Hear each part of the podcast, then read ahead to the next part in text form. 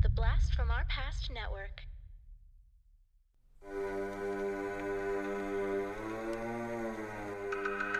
Podcasting After Dark presents TV Obscura, a deep dive into underrated and unknown television shows from our youth. Cartoons, sitcoms, cop shows, and much more. Sit back and enjoy some nostalgic fun with TV Obscura.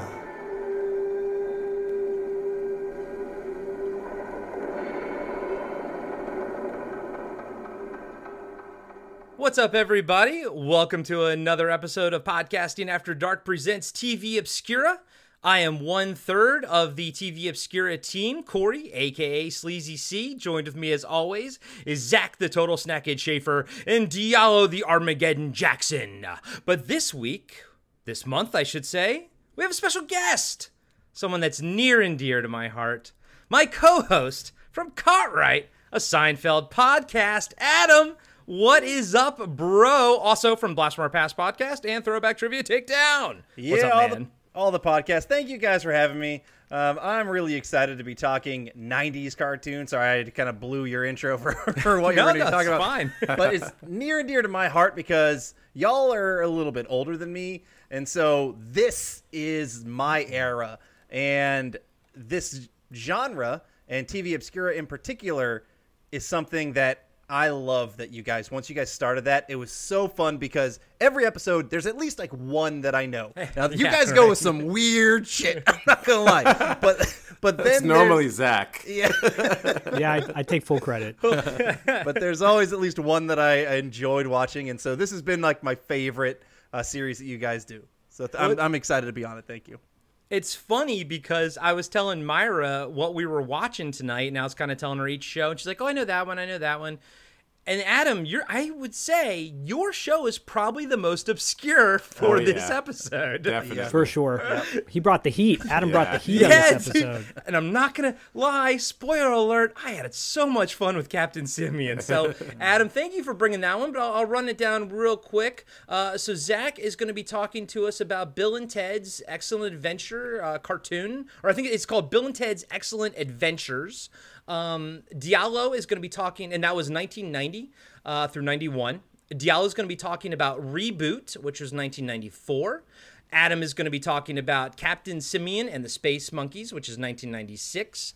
And I'll be talking about Men in Black, the series, sometimes referred to as Men in Black, the animated series, which was 1997 through 01. I'd say that uh, Zach and I probably have the two most mainstream uh, ones on here, maybe up until a couple years ago, because Diallo, didn't they do a reboot of Reboot just recently? Yeah, we'll we'll talk about it a little bit, but the uh, production history of this show is um, fairly interesting. It's it's stretched across uh, multiple decades, and even the first run lasted for like uh, about six or seven years, but it didn't have six or seven seasons. so Okay. yeah, interesting very interesting and uh, i remember all these shows except for captain simian and uh, definitely exciting excited to talk about that one because that was a lot of fun but uh, thank you all so much for being on the show um, adam real quick can you just uh, plug uh, throwback trivia takedown and blast from our past uh, let everyone knows what those two shows are about because they Uh, all know what cartwright a seinfeld podcast is about Okay, yeah. So you plugged Cartwright enough, uh, but yes. So I've got two other shows on the Beef Up Network: uh, the Blast from Our Past podcast, where we're talking uh, a lot of different nostalgic stuff. We're doing top tens list. Check out for an upcoming Diallo episode. We'll recording that later this week. Um, but we also do album reviews and talk film and uh, TV and do some recastings, which actually I will say I did a we did an episode with Tim Manis of Talking Back, and we did reboot, and we did a recasting of a live action reboot, and actually it, it was a damn good episode. oh, wow. nice nice So um, yeah, besides fr- that, oh, sorry, go ahead, Dion. I was about to say it's probably better than the one uh, that uh, they made actually made. I'm haven't seen it, but I'm dead certain it is better. And then throwback trivia takedown is uh, I'd say all your your favorite nostalgic trivia wrapped up in a nice little 40 minute package. It's a, it's a lot of fun, and I'll just throw out since uh, you love TV Obscura so much uh, on this show, my favorite on the Blast from Our Past is uh, the album reviews. I learned so much from those episodes. I think they're absolutely amazing. Um, but I've been listening to that show for how long have you guys been around for now? Uh, we're coming up on is it five or six years? It all blends, man. I can't. If- I think it's. I think you're past fifth. five because I think Yeah. I've been listening to it for five. So, Yeah, keep up the good work. Here's to another five more. But uh, as all we, we we got a big show, guys and gals, tonight uh, with with four different shows. This is probably the biggest uh, episode we've done to date. So let's just jump right in it. Zach, you want to talk about some Bill and Ted's, my man? It would be my most excellent pleasure. I'm not going to talk like Bill and Ted the whole episode, but if I drop a line uh, from one of them, I may have to do it in there. Most excellent way of talking, dude. Um, okay, yeah. So you guys all know Bill and Ted's Excellent Adventure, classic movie, 1989. Had the sequel, Bogus Journey, and then Face the Music a couple years ago. Uh, but uh, hot off the heels of the PG-13 Bill and Ted's Excellent Adventure movie, CBS released uh, a movie or the the a cartoon in 1990, Bill and Ted's Excellent Adventures. This is as close to the 80s as I can get. That's why I chose it. Um, otherwise, there was one on the radar. I was like, should I do that one? But then I checked the date, the start date on it, and it was like 2000. And I'm like, oh, well, this I didn't realize it was 2000. So I will be bringing that if we ever do a 2000 episode. So what you're saying Anyways. is, as far as cartoons go, in your head, you missed a whole decade. I did pretty much. No, pretty, so so thankfully because of you three, uh, I was reminded of some of the great cartoons from that era. Instead of some of the terrible cartoons from that era, not one of our cartoons features blasting uh, heavy metal guitar nonstop with like guys talking super fast and going, "Huh, huh." Thank God. Anyways, uh, yeah, Bill and Ted's Excellent Adventure lasted two seasons. Uh, it's a very interesting little journey here. Uh, the first season premiered on CBS. It lasted 13 episodes. The second one, uh, instead of getting canceled, it kind of got shifted over to Fox. And the original 13 episodes featured the original cast members from the movie Keanu Reeves as Ted, Alex Winter as Bill, George Carlin as Rufus, Bernie Casey as Mr. Ryan, their principal.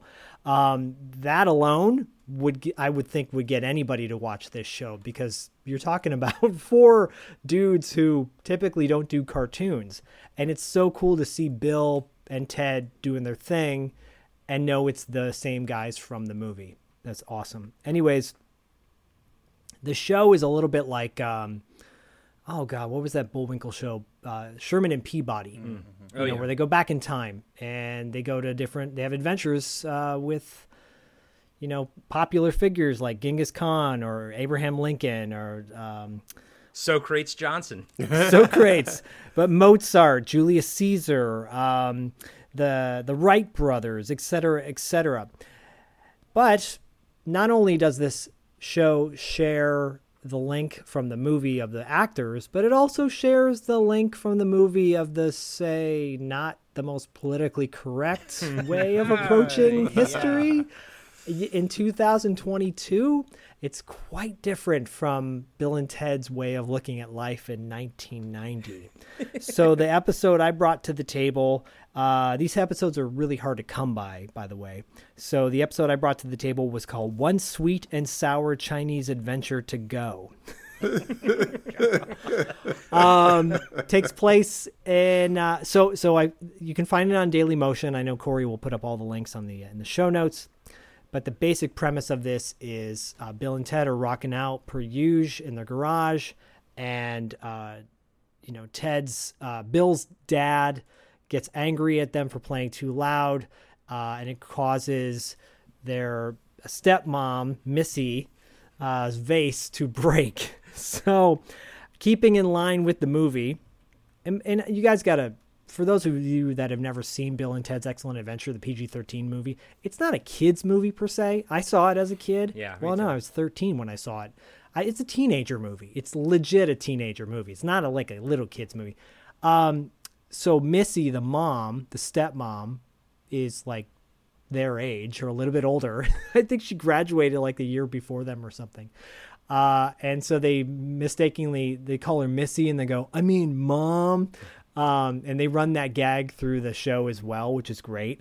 And whenever she comes on screen, the music changes to like kind of like this bow, chicka, bow, wow kind of music. it's really inappropriate. Um, anyways, they break her vase and they come up with this wild idea to go back to back in time to China to find the uh, to find the vase. They do, and they get caught up in having to build the Great Wall. Uh, they introduce to go food at the local restaurant, along with the uh, number 10, which uh, in Italian means spaghetti, uh, because the, the noodle dish gets wrapped up with Italy, and then that's how they help invent spaghetti uh, by way of Marco Polo helping out in some weird way. Um, it's got a lot of references to you know it's super timely from the, from the 90s and late 80s uh, but i did love the fact that they pointed out uh, they, uh, they asked for a bag and then ted goes paper not plastic. We're into recycle we're, we care about the environment dude or something like that. Why is it so And- woke? it's so what on one level i'm like you're woke. On one the other level i'm like you're not, Um, and be, i was going to start out by asking you guys what color is an orange and then Like a lemon. your response Yes, yeah just and like a say just like a lemon it's its namesake you know That was a Um, great anyways, line, by the way. I did enjoy Yeah. that little exchange. there's a lot of like great one-liners in this show. I love it. I loved it then. I love it now. I have I have a little show and tell for you guys in a minute uh, in regards to my love for this show. Uh, it's definitely not PC, but guys, let's be honest. we need a little bit of non-PC stuff every now and then. The uh, the, the intro song, which uh, sounds like a Michael Bolton ripoff, is amazing. It's like Bill and Ted's most excellent adventures, so bodacious, so outrageous. So it's so great. Go on YouTube and listen to the theme song alone. It's on my playlist. I love to just rock out to this thing. Um, yeah, and it's got, like I said, it's got uh, the original voice cast in the first half. The second half, the second season, uh, they cheesed out and they got the actors who will later go on to the live action show. They're not as good. So, Uh, so there's a live action Bill and Ted's also. I didn't even know that until I looked up the, the little factoid that you just uh, said on IMDb. Like, when, when the hell was there a live action show? Same same se- I I believe it was the same year Oh. that the cartoon was coming out. So they they bombarded people with a live action show and an animated show. They were like, this Yeah, 'cause I- property is so hot. I think so because I, I I I don't have the the dates right in front of me right now, but I believe Bogus Journey came out like ninety. I want to say ninety two, like maybe that, or yeah. I ninety one. think it was Adam, You probably 91. know what's yeah, 91 Okay. sounds right to me. And and I feel like at that point, personally, Bill and Ted kind of flamed out for me. I'm like, okay, they did as much as they could. It's done. How the, the dare franchise. you?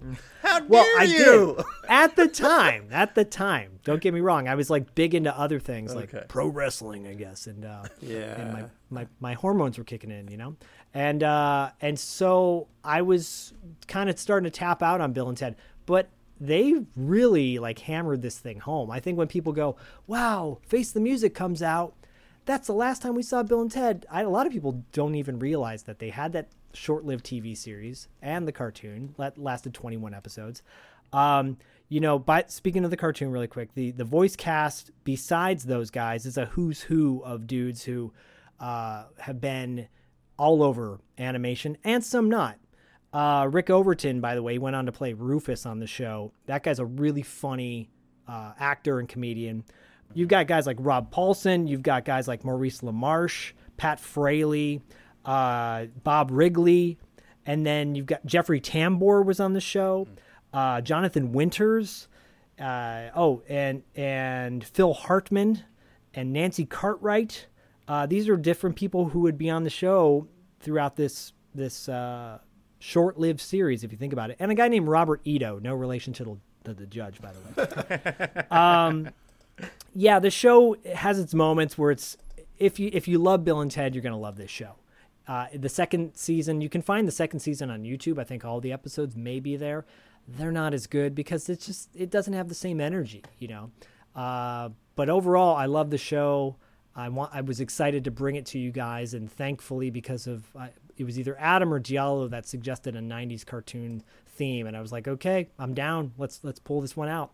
Uh, but like I said, I love this show so much, and I love it so much because I also own the toys. Oh my! I own and still in box, by the way. Oh wow. Uh, so I have the Bill and Ted's. I'm showing everybody the, the toys. I will take pictures and we can post them up on yeah, yeah, we'll, yeah, we'll but post I- them on the Instagram. Yeah, look at that. Um, I have the, the Bill Ted figure. I have Rufus. Holy comes with a shit. keyboard. wow. Um, I have, of course, I of course have Ted. of course. You know, and so these figures came with a an accessory like a guitar or something. Oh, I also have The phone booth. the phone yeah, I was booth. gonna say, gotta come with the phone booth. Yeah, you gotta have the phone booth. And if you look closely, it's the orig- it's the actors from the TV series who They look uh, awful. on the- God, they're, look they're awful. grotesque. they're grotesque. It looks like it looks like Kenny Rogers post facelift. Oh my god. It, Yeah, it looks the- like it looks like the, the, the stunt doubles. They- It's like the Spaceballs gag, you know. totally, totally. So they, I mean, they released a whole toy line uh, after the movie. In '91, these toys came out, but they had Billy the Kid, Abe Lincoln, uh, Did Genghis you say Khan, hey and- Blinken? Habe, Habe, Habe. you know Habe, and then uh, and and the Grim Reaper. Of course. Uh, yeah. And then they then they came out with this uh, this like little boombox speaker with a cassette tape. What the hell is wrong? You're buying all this stuff. oh my god. why I kept in the box. Probably because I started tapping out on collecting toys at that point. But I'm like, I just like these and I want to keep them. And here we are, 30 years later, and I still got them. They're probably worth something now. But um, anyways, I love the cartoon. Uh, regardless of whether it's politically correct or not, it's a lot of fun. Thoughts, guys? I was just gonna say real quick. Speaking of the the the, the series, the live action series, talk about a branding nightmare. It's the exact same name. It's Bill and Ted's Excellent Adventures. So it's the same name as the cartoon, um, but it was only on for eight episodes. And uh, you know, even worse is the guy who plays uh, Ted doesn't even have an IMDb picture. So that should tell you everything uh, you, you need to know right there. I mean, and you think about it, like there's a lot of TV spin-offs of, of movies, right? Uh, and cartoons specifically. I think of like Teen Wolf, and I think of uh, we talked about RoboCop. Yeah, but, of you, course, yeah. you know, Bill and Ted's, and, and you can go down the list of like, but then they they made sitcom spin-offs of comedies like Fast Times at Ridgemont High, which was not very good. They had a Ferris Bueller's uh, Day Off uh, series. Ferris Bueller's. Day Yeah. Off with Jennifer Aniston and Charlie Schlatter, I think. Jesus. Uh, Not the clerk good. clerks had a fucking 90s TV Yeah. show. Jim Breuer. They- That was They actually sure I actually really liked that show. Shit, That was a Feel- great show. Well, boy. we uh, so we were talking about also doing maybe an adult ca- cartoon series, TV Obscure at some point, so we can t- cover like Duckman and, and the Critic and stuff. And I would actually like to do the the Clerks cartoon because that thing was fantastic. I was a big fan of that one. Oh yeah, for sure. And and like I said at the uh, the beginning, this show, the movie is is geared towards teens. This cartoon is definitely geared towards kids. But there's enough little subtle references every now and then where you're like, oh, uh, you know, this is this. I think only a teenager would get this. Like the references to Missy. I mean, mom. Missy, mom, mom, yeah, that's a good and- gag.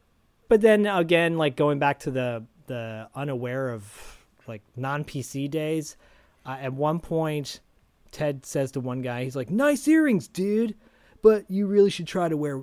when he said, he goes, "But you should really wear only one." Right? I'm like, "Whoa, wow!" Jesus. I got that shit. Well, back in the day. you go back and you watch the movie, and literally there's moments where they, you know, they hug, then they look at each other, and they call each other a slur. You know, I don't Yeah, want to drop say the. F-bomb. Exactly. Yep. And so it's like, yeah, when you said, you know, whether it's politically correct or not, it's not. We all know certainly not. The movie's not. The cartoon's not.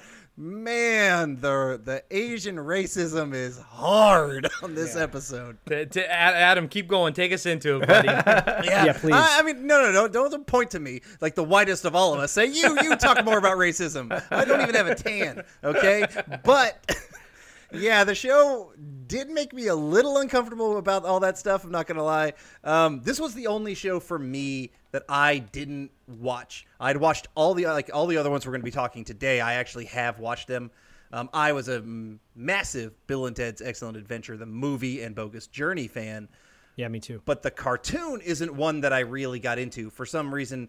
Uh, you know, at that time, I was either watching other stuff. When when this one came out, I was five or six, so I was still probably under. You know, I was still not even old enough for this one yet. So, um, watching this, I'm just watching it with fairly fresh eyes.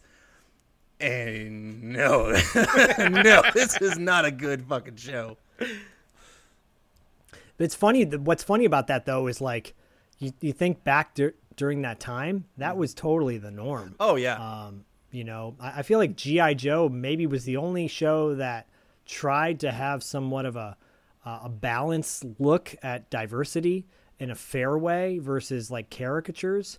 Um, this is like you know the the Italian guys are over the top. The the, the, the guys in uh, Shanghai are over you know or the like. There's even a reference to getting shanghaied, which again is racist. Um, you know, I appreciated that Ted called one of the guys an Asian dude versus like something else Something that would be worse. yeah. yeah. Well, Uh, at least he it's- didn't call it- him Oriental, I guess, right? Yeah, it's- That's what, yeah, exactly. Thank so- Yeah. I mean, but kids still have Oriental Trading Company, which is like a tchotchke store, and I'm like, is that appropriate? I don't know. They should change the name, but anyways, yeah, you got to if you go into it with an open mind of like this is definitely a then, not now. Uh, then maybe you're, you'll make your enjoy your experience a little bit more enjoyable. Well, also of the three cartoons, to me, this one felt like it was the most 80s. Like you said, you, you picked it because it, it did feel that way. And 1990, as we all know, you go watch uh, Ford Fairlane or something, the 1990, 1991 still looked like the 80s. Honestly, I might Yeah. even say the 1990 probably looks like what you actually think in your head the 80s looks like. It wasn't until like 92, you know, when things start going. It's the same for the 80s as well. Like 80 looks like the 70s. Um, but this was, I believe, the last cartoon, uh, a Saturday morning cartoon that Hanna Barbera uh, produced, and it, it has that feel. It has that like like 80s style to it. Um, I'm going to say something that's not probably going to be very popular. I'm not a big Bill and Ted's Excellent Adventure fan. Oh my god. I'm so glad I'm not the only one. I I saw the first one in the theater. I went through my phase as a kid talking like them, but it didn't really last too long. And I honestly, I've never seen Bogus Journey, even though we interviewed William Sadler and I had to feign like I saw a Bogus Journey, but I've oh, never seen it. oh, you got to seen see it. now. I think you'll like it now. I, Dude, the, the, his the William Sadler scenes are probably the top of the entire film. And, yeah, yeah, agreed. So going into this, I was like, I'm still gonna go into it with an open heart and open mind. And all I got was racism in return. I mean, guys and gals, we're we're all cool here. We all understand that, and I'm all for things staying in the past and like let's not touch them, let's not alter them. They are what they are of the time, and that's okay. Some of this was not okay. they were the eh, how they portrayed Asian people was the 1970s style of, of portrayal. It, it was the Breakfast at Tiffany's. What's his name? What's that? Roddy Mickey Roo- McDowell. yeah, Mickey Mick- Rooney. Mickey Yeah. Rooney. There you Yeah. go. Fucking how he was played an Asian American gentleman. It's it's exactly that. And then on top of it, the Italian stuff as well. It just it wasn't a good look. But like if you can punch punch past that, you know, if you can punch past that, there's still not much meat on the bones here, guys. It's it's I don't even know who this is for. Is this for kids? Is this for like Yeah, kind of You adults? learn a little something. They're learning to be racist. is what Can I ask a question? Why was it okay for why is it like bad for the Italian representation in this episode, but it's okay for Mario in uh Super Mario? Good point. yeah. I don't know, man. It was it was the first things I thought about when I watched I'm a it. walking Yeah, stereotype. I was like, oh my goodness, what, this is way over the top. And then at one point, Bill and Ted get captured, and there's a, a guard guy who has to like watch them and everything. And he is he's built of every racist piece of, of Asian iconography. You can he is he has a gap tooth. He's got the Yeah. Fu Manchu mustache. He's even got long fingernails. But I will say this. The show goes so far as to compliment him. They compliment him on his long fingernails, and he actually takes it nicely. He's like, "Oh, thank you." And it's actually a kind of I think they were trying to make fun of of gay stereotypes, but it actually turned out to be one of the sweeter moments of the episode. um, animation I thought was okay. It was very 80s. It was very Hanna Barbera esque. Uh, didn't look anything But, like but Hanna Barbera animation sucks. Like I don't know if you guys say that enough. It sucks. It's it's it was been bad for a decade. Well, you're talking to somebody who loves Thundarr the Barbarian, so Yeah, I'm I take "Ah, umbrage can't- with I can't get on board with that. but- Fine, I'll be alone on that one. but Dal and I will be over here not loving uh, Bill Yeah. and Ted's the movie though. Um, but yeah, that's my thoughts are. Uh, you know, I didn't watch it back in the day. I, I probably I won't move forward with it. It's it's not easy to come by. I appreciate that that Zach loves it, and I can see why. And I got no beef with that whatsoever. But uh, it, it doesn't have much place here in 2022. I, I I'd say so. I, I want to just add in there though, the because I've never seen an episode. It did feel so good to hear the correct voices. I know they changed in season two, as you Yeah, mentioned, but like agreed. hearing like, oh my god, my my Ted and my Bill sound exactly how they're supposed to. That was wonderful. agreed because halfway through the episode i was like man these voice actors are doing a great job and then i, I am beat it because there's no way in hell that i would ever would have thought that keanu reeves and alex winter were going to be doing the voices on this cartoon this is almost unheard of i can't off the top of my head think of a cartoon that came from a, a movie or some other property and kept the same voice actors. I I've never in my life heard of that. And that's honestly that's remarkable unto itself. Is it a saving grace? Yes. Does it save the show? Not at all. Do you know who played Teen Wolf uh, in the Teen Wolf cartoon? Do you know who played Teen Wolf? Who? Well, at one point, uh, well, th- uh, sorry, this guy's named Townsend Coleman. Oh yeah, he's fucking he's in tons of stuff. He's he plays the Tick, and he was in Michelangelo. He's played Michelangelo. Uh, If I remember, he looks a lot like you. Look him up. Kind of does actually. I'm not gonna lie. Look him up. He kind of looks like you. Wish I had his career, but um, yeah. Anyways, you know, very prolific. Uh, um, Yeah, he doesn't Anim- look uh, that much like you. You're you're much hotter. You're a snack. He ain't shit. appreciate that. Especially with that mustache. Mm. I know. I'm telling you, Ted Lasso, baby. Wait, were you? but Zach, were you going somewhere? Like, were you combining this with what I was saying about Alex Winter and, and Keanu Reeves doing this? Well, so that's that's my point. While on one hand, if you go back and watch that Teen Wolf cartoon, which is not that great, and again, it's a CBS cartoon Wait, too. what? Something about CBS with their cartoons. We should do that. That was like a we great should do cartoon. Are you, I know you're mostly talking about something else. The Teen Wolf cartoon. Well, Yeah. okay, it's been a minute, so you I- must I'll, be talking say about a different cartoon. I, maybe I was talking about Teen Wolf Two, um, the Teen Wolf Two cartoon. I, it, it is so refreshing to hear the legit voice actors because yeah, it rarely happens. And I, I, as I'm watching it now, I'm like, those guys must have had a blast in the studio recording this. Jo- uh, George Carlin for crying out loud, you get to hear him. You know, doing his thing, and apparently he's allergic to anchovies in this. And uh, you know, it, it's silly, it's stupid, but again, Diallo, your thoughts? Yeah, you know, just like Corey said, I, I didn't really like I I loved Bill and Ted's Excellent Adventure when it was out, just like everybody else. I quoted all the time. Um, whenever I'm driving and I go past San Dimas, I shout out like if I'm in the car, I'll blurt it out. Like people are like, "What are you saying?" But I'm like, "San Dimas High School football rules." Rules. You know. Um, Ev- course. dude. Every time I see Yeah. a Circle K, I gotta say, "Strange things are upon us" at a Circle K. yeah. That's that's probably Yeah. my, my my least favorite or my thing I miss the most about drive about living in LA is just like you could drive around and see shit that you knew from movies so easily. Um, but yeah, I just I d- like it.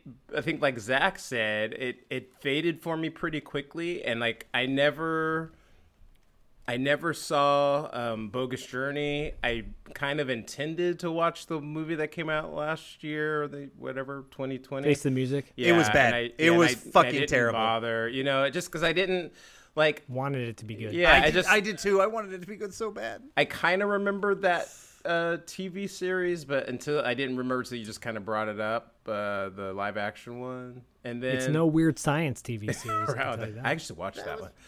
that was good. That was on with US. Vanessa That was on USA. Right? It was good at the time. Yes, Yeah. very good at Yeah, the time. yeah. Um, yeah. So like, and I I remember when the cartoon was out, and I was and again this was in that era where I think I just gone off to college, and I just I didn't really like the vibe of a lot of cartoons on at that time either. They were definitely shifting to this more chaotic energy, which wasn't really kind of my bag, I think, as much. So I kind of skipped it. Um, so this was actually, I'm not going to say it was the first time I watched it because I'm pretty sure I watched at least an episode here or there back in the day, but it like, it was in passing because I just know I didn't really have any interest in watching it.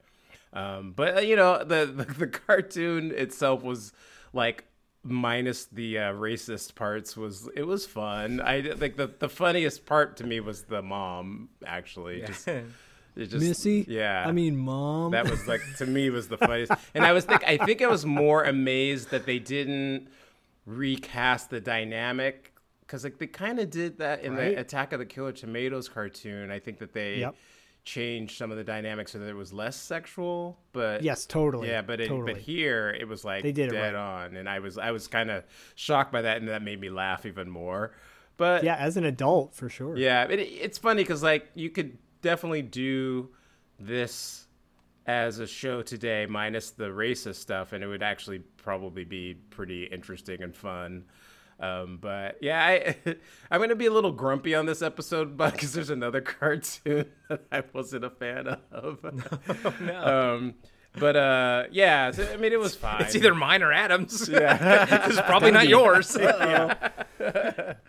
um but yeah that's uh, those are my thoughts really. I just it was it was kind of fun to, to watch. And it, i mean it's it's really weird because i don't have any there's nothing bad about bill and ted. I, it's like i don't not like it. I love i love that movie. But like zach said it just i think it just was it was kind of like this moment and that lasted for like a year and then i was over it after, after that you know? Well, and this is this isn't knocking the franchise at all, but I feel like it's a very niche uh, franchise. Like the the the series, the original movie was, I think, considered a somewhat independent film. Hemdale Pictures put it out, I think, and it's not like independent to the point where Clerks kind of category, but it's an indie esque film with if George Carlin is your biggest name, really, when that came out, um, that's not a huge cast, you know.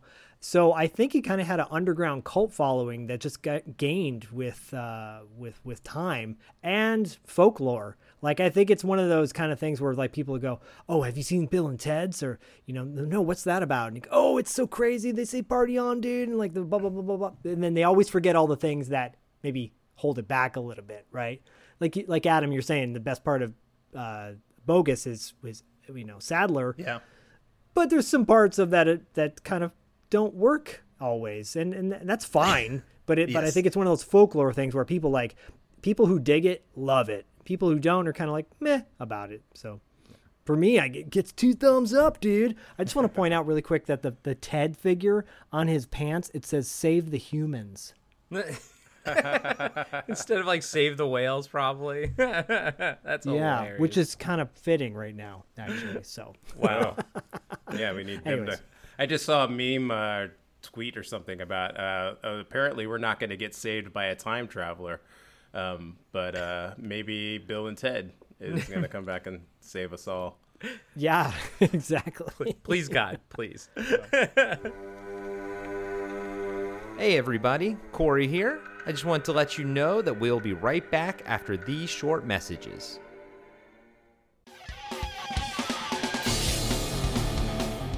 Have you been wondering where's the beef?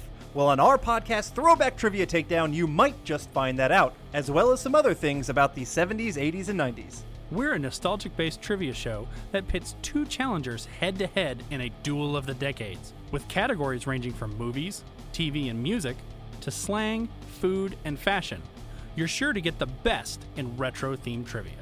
So strap on your jelly shoes, grab a surge, and walk like an Egyptian to your favorite podcast app and check out Throwback Trivia Takedown. I heard even Mikey likes it. And now, back to the show. Diallo, you want to reboot us, baby? Yeah, this is one I liked.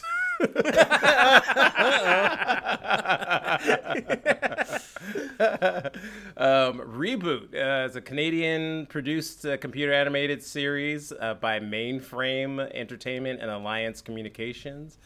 It um, has a little weird um, uh, production history. Debuted in 1994. Um, it was both on. Um, it was originally broadcast on YTV in Canada, and in the U.S. it was broadcast on ABC. Um, it had Wow. four total seasons, but like I said, it was a little weird. So the first season and the second season kind of came out kind of close together.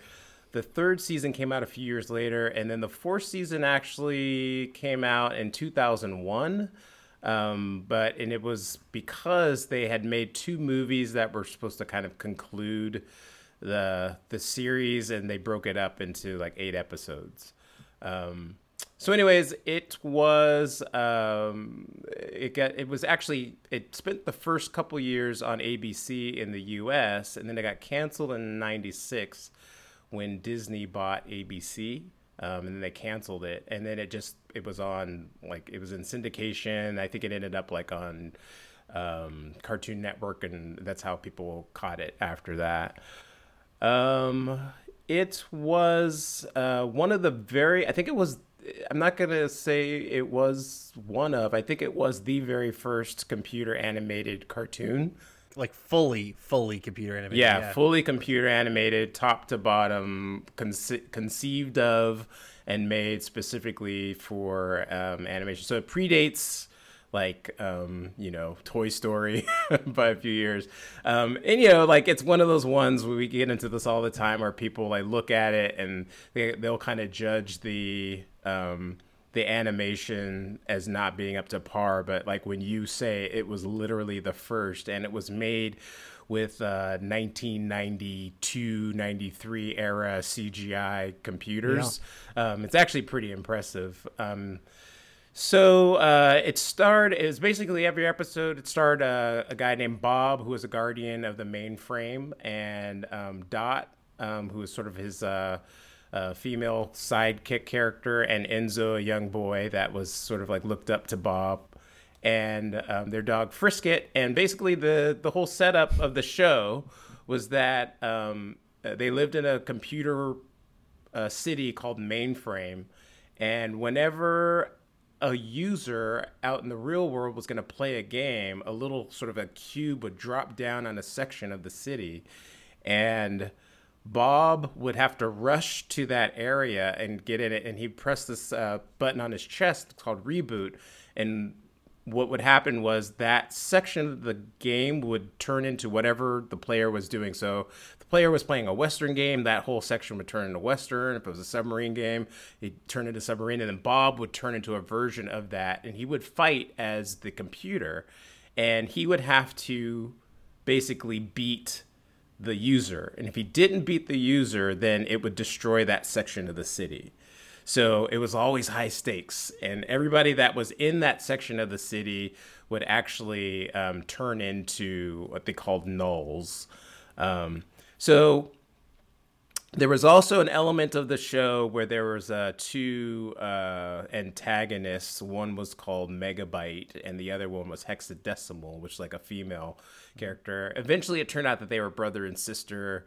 Um, so yeah, uh, it was uh, the, oh the the makers of the just to go back to the uh, sort of like the production of it. The makers of of uh, the animation were actually the guys behind doing Dire Straits um, video, Money for Nothing. yeah, that, makes sense. Total sense. yeah, yeah, yeah, yeah. So that's kind of how they got into the uh, into the deal. But yeah, the first two seasons, uh, the first season was kind of standalone. The second season, uh, you know, I watched the first one and a half really. Um, Bob, the main character guy, got lost. I think at the end of the second season, and then Enzo in the third season, kind of he grew up and changed his name to Matrix, and I, it totally lost me. I, did, I didn't Oh. watch those. I'm on the exact other opposite. I think Oh, that's really? when that show the show got good. I, Well, yeah. I, yeah, I mean that it, that's like the stories actually got better, Yeah. but I was for me it got away from.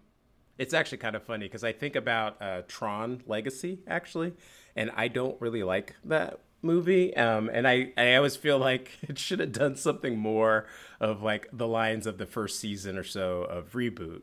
Um, which was like a representation of playing games and stuff like that. But uh, yeah, I did. I kind of passed. Um, they had a, um, and then they had a live action Netflix series, which was nothing like, like it was nothing like the show um, that was on in like 2018. Um, so Did it star Willie Ames? Was Willie Ames the guy? Oh, that's Bible Oh, Man. that's Bible Man. Yeah, it's Bible Sorry. Man. Yeah, Bible Man. yeah. So that was a that was reboot. I like I I remember being the only person that I knew that watched it. Um, uh, but uh, you know, I was really into the animation of it. It was something I had never like seen before, and uh, it's kind of hard to catch. Um, and Saturday mornings, but uh, yeah, I dug it, and uh, Is is the live action TV show reboot? Uh, is it called reboot? The Guardian Code from uh, Yeah. 2018. Yeah, Yeah. with with live action. Pe- wow. Yeah. Wow. Yeah, that looks bad. That looks Yeah, it was like I didn't even I saw it because I was kind of excited to see it. It popped up on Netflix, and then I just kind of was like, "This doesn't look like anything I remember," and I just passed. So Is it Yeah. better than Bible Man? nothing's better than Bible Man.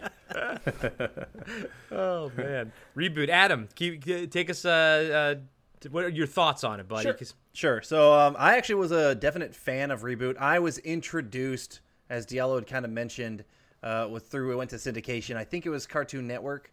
Um, so it was kind of at a, a slot where I would watch it when I got home uh, after school, and um, I got into it. Like I loved that you know, it's old school computer graphics look like Beast Wars Transformers is one of my all time favorite shows Oh, yeah, as a great. kid. I have a lot of the toys. I love that one. And they were actually, that was the second computer animated, anima- fully computer animated show because it was done by the same people who did Reboot. Um, but like I've seen actually the show probably, I mean, at least once all the way through, maybe twice all the way, way through. Um, I I think the voice acting is fantastic.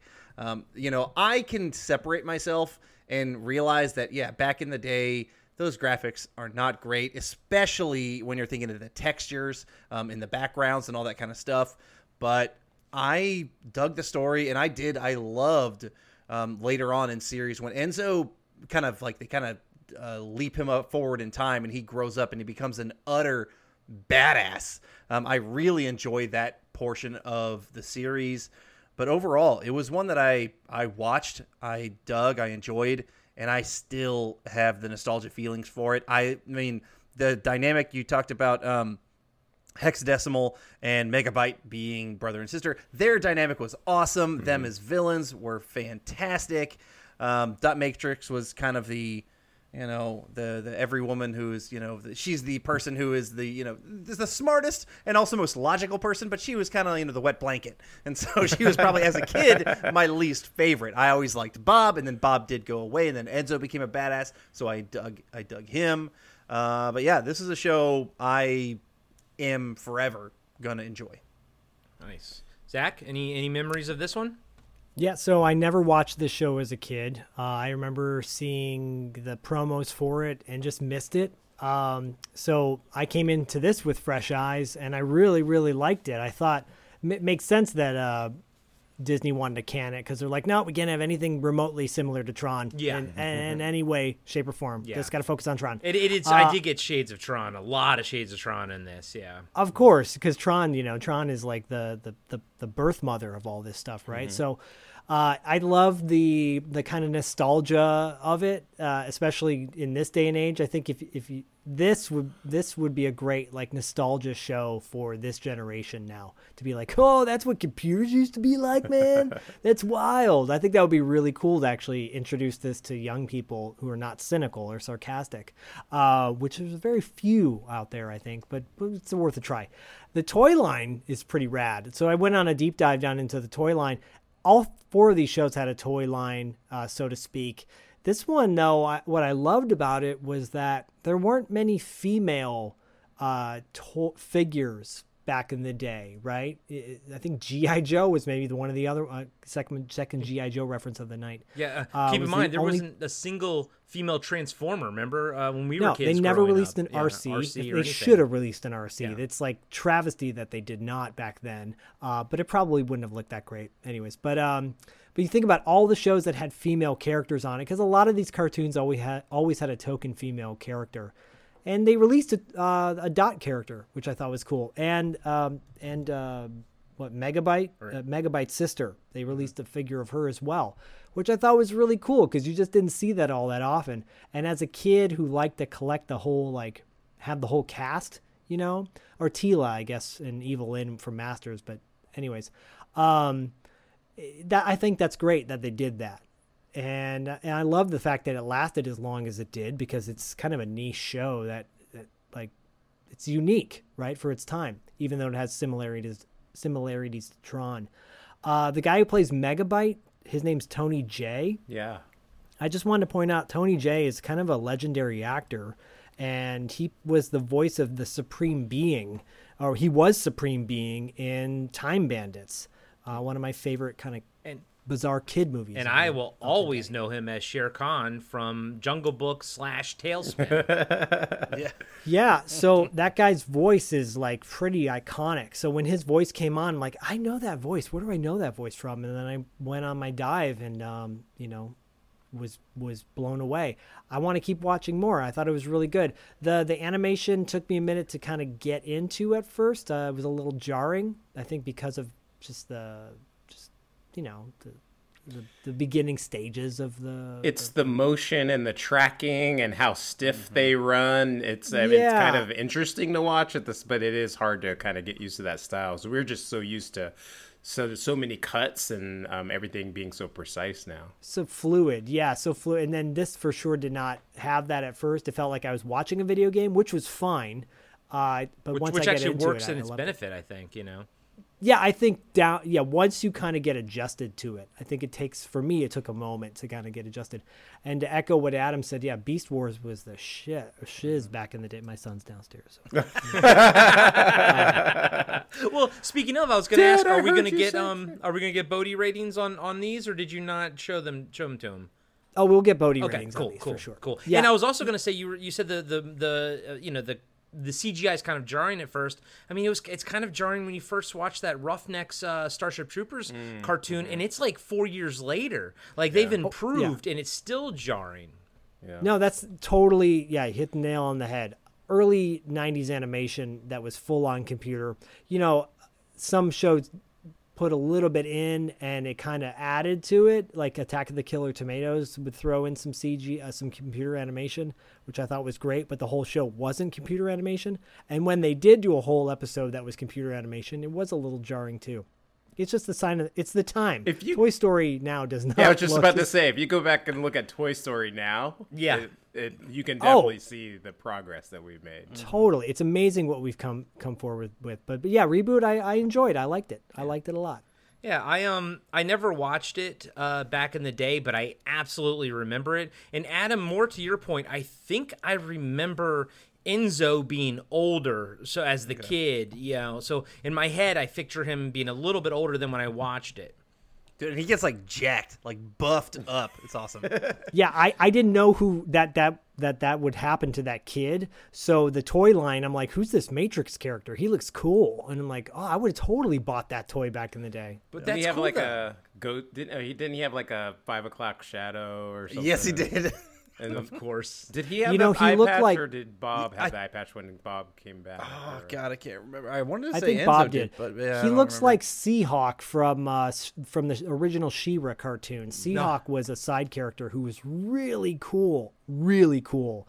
Um, people go, no, that show didn't have a whole lot of depth to it. Now, she- Seahawk had a great backstory, and he looked like that, like a dark hair version of Seahawk. So it's funny. So I never watched the show.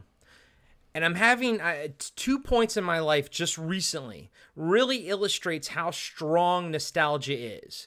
So I, I never watched this show. And in fact, I made it a point at that age to not watch it because I was an art snob and I only liked hand drawn animation. I hated CGI. So I went out of my way not to watch Reboot. I'll give you what my thoughts are in a second. So, knowing that, and then knowing the fact that I also didn't really watch the TMNT cartoon back in the day, the the original one, because I loved the um I was a big fan of the comic book and I didn't like them being all kidified.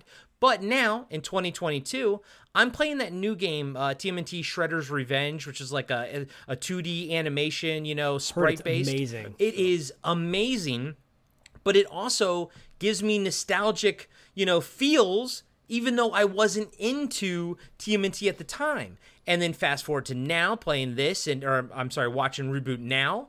And I'm like, oh, it gives me the nostalgic feels for the, the early to mid 90s, you know, because of the CGI. And I'm like, Yeah. but it's so weird that nostalgia can override, you know, how you felt at the back in the day. So Like Harley Davidson in the Marlboro Man. another example, another perfect example. But watching it now, I can appreciate one thing that I noticed and I really appreciated about the going with the CGI route of this is that the animation gave them a lot of flexibility to do stuff. So in the very first episode, they they you know one of those game cubes come down and they it, they have to go in there and it turns into like a space combat show for for like a good five eight minutes you know what i mean? And they have to make all new assets like spaceships and, and fighter jets and everything. And i was like That was cool. and i was like yeah i was like that's really neat. And they they did some cool camera motions with it and stuff that you couldn't do normally with with straight 2d animation. And i was like i was I appreciated how much flexibility the CGI uh, offered them and everything, and I can only imagine that it gets better, you know, going through the, through the seasons and everything. But you can tell right away that the the writing and like the ideas that are on, in play in this show are a bit higher level than than you're sort of used to in a kids cartoon. Or like even like need like it's they're doing some stuff in here that's that's some interesting shit. It's some real interesting shit that they're throwing out there. And i was like okay okay i, I like this. I like where this is going. I like uh you know the, i kind of dug the characters. Uh megabyte was probably my favorite. I thought he was really fucking cool. I liked his design. There's like a hidden kind of skull in his chest and everything. It's like the design is like a skull face. I'm like that's really fucking cool. Um but if you can i think if you can get past the the cgi if you can just get past it i think there's a lot of meat on the bones and a lot of just interesting stuff. Even just showing bob's morning routine he didn't get out of bed he doesn't do like normal stuff because he's in a computer they can do whatever the fuck they want he sleeps in like a bed of water it's interesting because they can do whatever the fuck they want. And that's what I think that's really, really cool. I don't know at this point if I would ever sort of go back and, and go through it and like sort of watch it now. Um, but I have heard from multiple people, you know, it's one of those shows where it's like people are like, oh, you talk about reboot, and they're like, oh, that's actually a really good show. It's like one of those shows, you know, and and I can see it, and I I'm glad that I have the knowledge under my belt that I can say, okay, I can appreciate what they're trying to do with reboot, and uh, I just don't know if I would have the the interest in, in moving forward. But I guess uh, Shout Factory put out the the series on Blu-ray, so I mean, there, there's got to be some market for it if you know if, if they're picking it up and everything, you know. Corey, you one thing that you're when you talk about the story, and like, this is again, I kind of tapped out at this point after season three, but that's the part where I think it. I mean, it started to get a lot more epic. Um, but the season three actually was. Uh, Dan DiDio, DiDio from uh, Oh. that was a editor of Marvel. He's like Yes. much much maligned by uh, by quite a few DC uh, fans Because he's the one that killed off Robin. He was the the editor that killed Robin, right? N- uh, in the '80s. Robin, you talking about Jason Todd? Robin, yeah, or- I thought he uh, was the the. no, he's the, he's more recent. So he's Okay, more okay. like he's more in like the 2000s up till I think might be kind of nowish. Okay. So he like he was in charge of it, but anyways, but just like that level of creativity and vision and scope that he has for DC, good and bad. Um, you know, he brought a lot of elements to to DC, um, but he was actually in charge of season three of uh, reboot. So, just like there's a there's a pedigree that uh, the show had. Yeah. You know. A- Adam, was this something you watched um, after school, or was it in on Saturday mornings? It- for me, it was after school. I watched the syndicated version on, on Cartoon Network, and I I would like to channel my inner sleazy C if you guys don't mind. Please, I know I know what you're about to say. Uh, yeah, of course you do. Uh, so, Gadget from uh, Rescue Rangers probably gave me my first boner, but my second boner, pro- very likely came from Andrea or Andrea uh, from the later seasons, who got aged up. She wore very little clothes. She looked almost like a like a mermaid kind of looking woman. Google her and yeah, Bonersville. I actually thought you were gonna say Dot just because Dot- of oh, she- her. no, she's I mean, boring. Just because of her uh, her chest was Yeah, oh, she it was very yeah big and pointy. like I like I mean to the point where I was like, wait, this is a kid show, and actually I I actually was reading about it, and there was like this whole battle between them and the um you know the people in charge of uh the what is it called? The uh prac weight practices or whatever where you couldn't show stuff. And they had to actually alter the way her chest looked so that it wasn't too risque. The, the most pointiest CGI uh, uh, 90s boobs had to have been the, the the Killer Instinct, that video game Killer Instinct, with, the, with the girl in the green. With the, yeah, yeah, the, they were not realistic at all. I just, I just think of that scene in Weird Science where they're at the computer and they're like, "Whoa!" weird science that's the second weird science uh gotta, gotta work it in there somehow. Oh man! All right, reboot.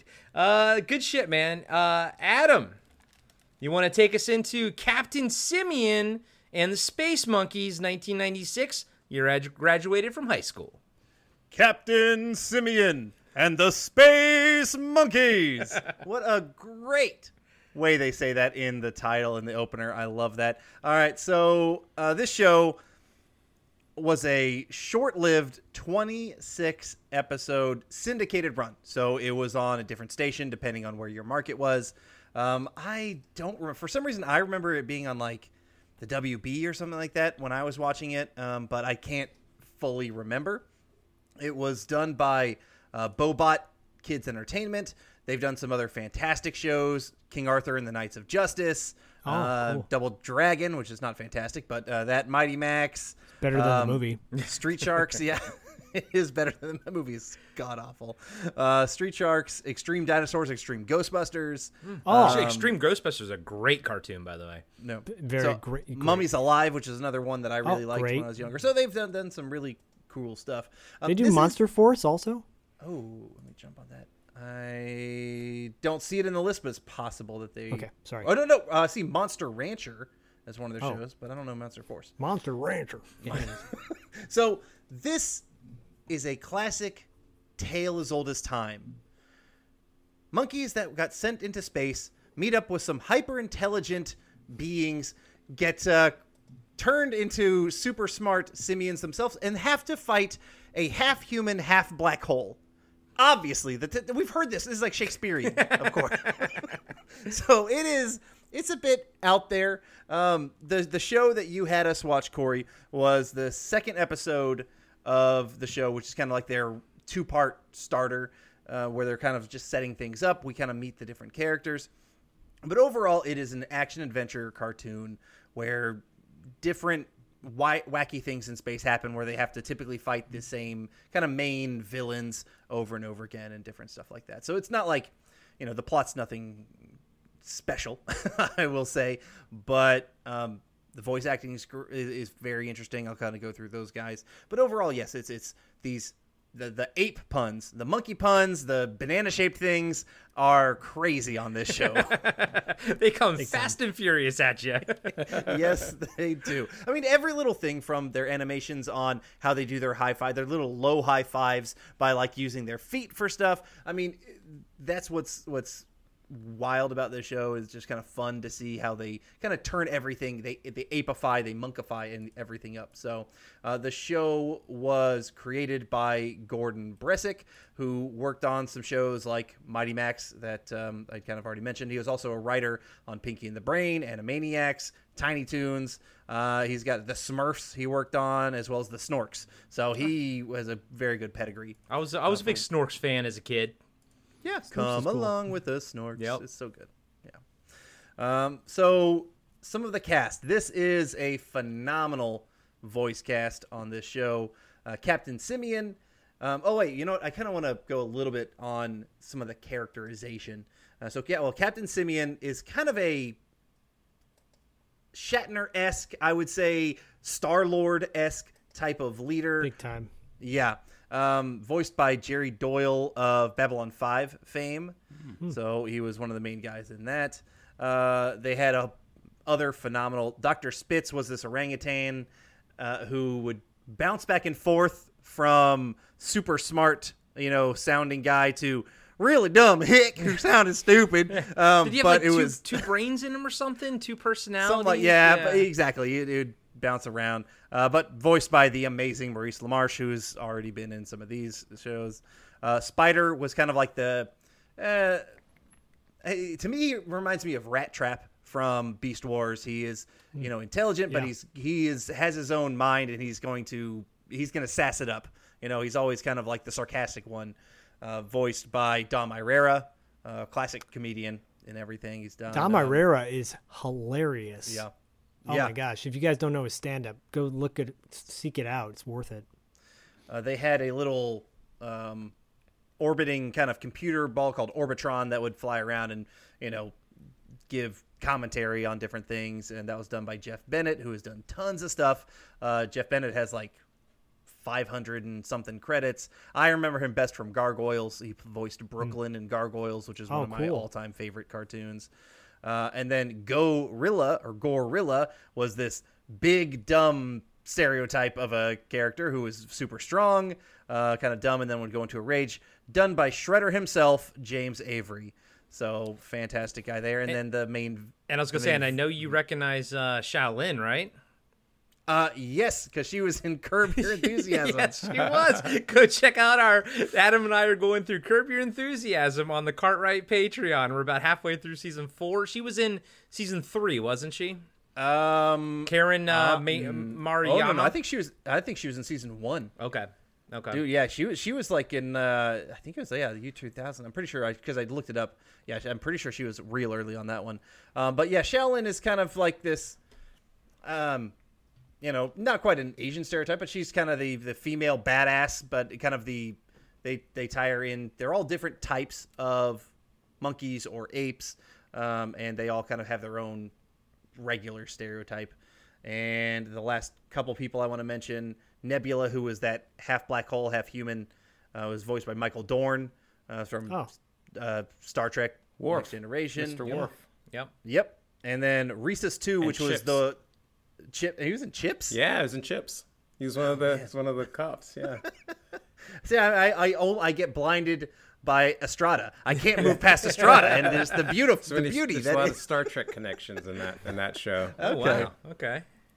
Uh, and then Rhesus Two, which was kind of like this cyborg villain that you guys saw in the in that episode, it was voiced by the great Malcolm McDowell from Clockwork Orange. Tons of stuff. So awesome. Wow. Wow. and he smashes his brain at one point, like rips out his old brain and does smashes it. I'm like, what am I watching right now? he did that a lot actually in the series. Really? Um, yes. Awesome. Just- Like Awesome. throwing away a brain kind of became a gag uh, for That's- that character. Such a great gag.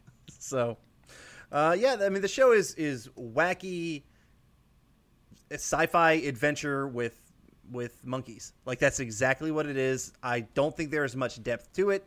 Um, there was a toy line, and Zach, you can talk a little bit more about that if you want. I didn't own the toy line because it wasn't one that I. I mean, I just didn't have it when I was younger. When at that time, I was buying Beast Wars and Gargoyles, and that's it. Um, probably some some leftover stuff from GI Joe and other stuff around as well, but um, this was a show that I I just I remember digging. I remember watching it. It wasn't a top tier favorite, but I remember it was one that I seemed to kind of bring up in conversation to people. Like, oh, do you remember this one? And they're like, no, I don't remember that one. I'm like, oh, okay. Also, I'll just kind of sit back and talk to myself about it. So Well, you're talking to us about it now. I'll, I'll kick this one off. Um, this was my sleeper hit of of the four. I watched the first episode almost. I'm not trying to be rude, but I like went into it being like, eh, I don't really know if I care. I probably five minutes into it, I was like, oh, this is good. I was like, okay, and so the animation what what caught me first was I thought the animation was really damn good. Um, I liked all the character designs. I liked how they were all different monkeys. They all had different personalities, and you know, like the fact that they were different monkeys, you could sort of just piece them out. You could see them just individually every single time, and because they were different species and everything. Thought that was super cool. Um, I liked the personalities, like the Captain Kirk and everything like that. But what sold me well, okay, before what sold me, loved Reese Rhesus 2. What an awesome design. He has two guns that are made from brains. He takes his own brain and throws it at people and then it attacks people. I'm like, this is the greatest toy ever. I want a Rhesus 2 toy if it exists. I think he's designed fantastically. I thought he was absolutely fucking amazing. But what sold me on this episode, he has to send his team, they, they open up a, a wormhole. He sends his team back to Earth, right? All done. He doesn't go because he's got to get rid of this this device that could give the villain ultimate power. Right? That's all that mm-hmm. really matters. He sacri- He's going to sacrifice himself to basically drive into the sun, fly into the sun with this thing, so the villain can't get it. And I'm like, that's fucking awesome already. But at the very last moment, kind of a little bit of a Deus Ex Machina, they, you know, he's being chased down by the villains. He's about to get destroyed. His team comes flying through in their ship and and shoots, you know, saves the day, yada yada yada. They pull him in. We see there's like modifications made on the ship and everything. Mm. And he was like, "How did you guys do this? You know, in like in five minutes?" And they're like, "Oh no, we've been lost in space and time for years. And like we even visited the earth in the 70s and they even made like a reference. They, they even made like a steve martin reference. And and and like they had time to like get this new ship and like do different modifications to it. And then bada bing bada boom we're here. But i'm like like that is some like 2022 star trek level thinking right there with like having this whole idea of space-time continuum and and they're in it longer than you are and you know for us it's only a few minutes i was like that is some high level science fiction concepts right there that for me that was just the icing on the cake. I was like, I, I am a hundred percent sold on on this show, and on top of it, the the action was awesome. They do great little gags with like them shooting with their feet and stuff. Like they always, it feels like the animators always knew that these that these were monkeys, and they just do all these little quirky things that look weird because they're kind of like humanish, but they're still monkey things. And I'm like, it's it's clever. It's fucking clever. I really fucking dig it. But yeah, that whole like, I, and I don't know if they're gonna ever get that deep later on or whatever. But the fact that they showed some hand, showed their hand right there and being like, "Look, we're a bit smarter than than you probably think we are writing this show." I was like, you know what? Hats off, guys, because that's some like Doctor Who shit right there, you know. and I was I was proud of them. I was proud of them for fucking putting that shit in Captain Simian and the Space Monkeys. My God, Dia- Diallo, did you did you notice that? Did you get any vibes of some Doctor Who sh- like wibbly wobbly, you know, time shit going on? Yeah, I mean that was the one sort of like piece that made me take notice. So I was I was kind of watching the episode like it was entertaining. It was it felt to me pretty straightforward. But then when they had that piece, I was like, "Whoa!" And my mind my mind kind of flipped out a little bit, and I thought that that's also what made it have that sort of like that idea that would make me want to come back. Um, because otherwise, it's I don't have anything bad to say about it. But it was, but like it just it seemed, and, and I'm I'm kind of saying this from like a standpoint of like thinking back to that time, I don't think I ever heard of this show. so when we when you brought it up, I was like, I think I had the vaguest memory of it. Um, and if it came on WB, that makes sense why I would have never seen it. At that time, I was living in Hawaii and they didn't have WB yet. And so that first season, so I didn't get to see watch any of anything that came on there until I was home for the summer. Um, but uh, so what? Yeah. So then when I when I watched it, I just had this idea of oh, um, this is just monkeys in space. Okay, that's cool. And I mean, it, it was fun. I, I had laughed and I thought it was cool, but there wasn't anything about it that kind of like had a had a like oh this is what it's about kind of feeling but then when that moment happened then i was like oh i kind of got more intrigued and then i wanted to i was curious to watch it a little bit more so that's a, it's like I, I, I enjoyed it and I, I thought it was fun. Um, the the animation actually was really impressive to me. Um, it was like on a scale that was higher than I thought they would use for something like this. For, for a show that you and I had never even fucking heard of before. Yeah, yeah, yeah. Because there were there were other shows that were on in that time frame that I don't think had animation that looked like that good. So I was I was taken aback by that. I thought it was pretty cool. So I yeah, I thought it, and I, I I did like the uh the designs of the uh of the monkeys too and the um the what was it? The King King Kong. What did he call himself at the end? The really big one?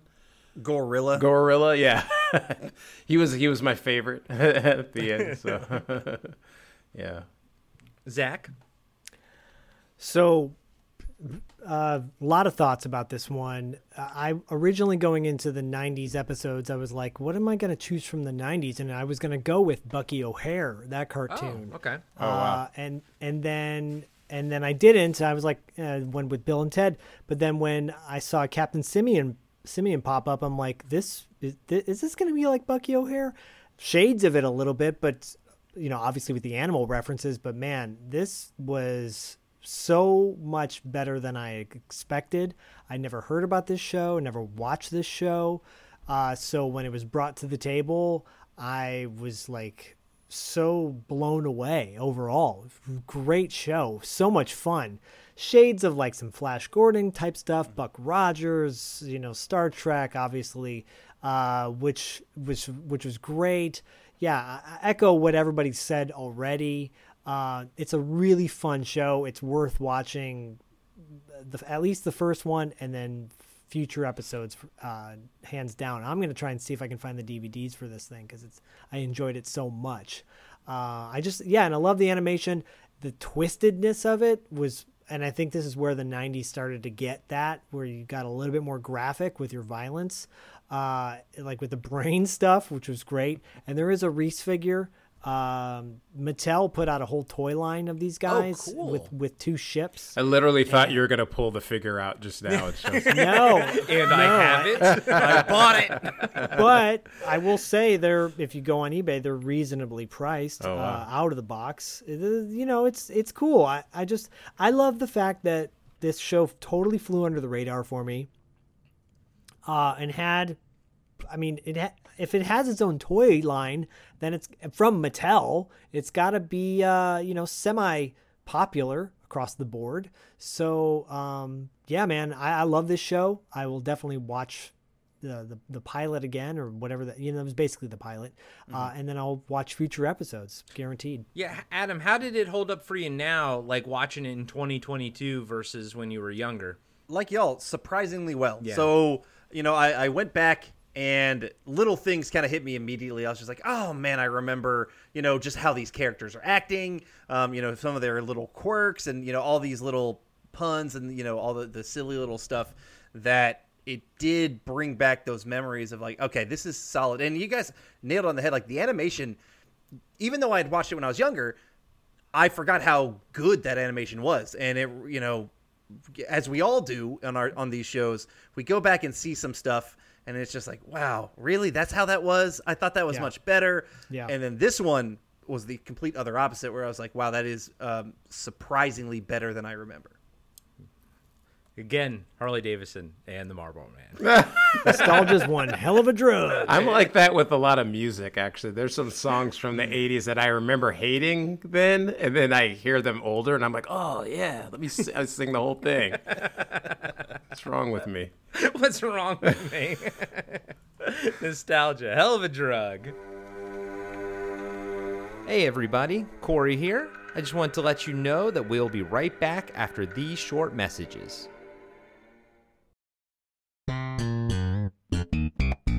Hello! La la la. I'm Adam. And I'm Corey. And we are the hosts of Cartwright, a Seinfeld podcast.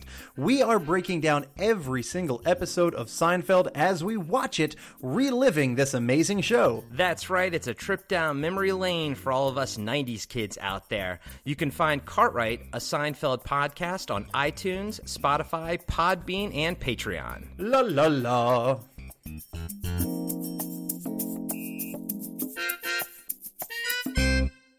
And now, back to the show.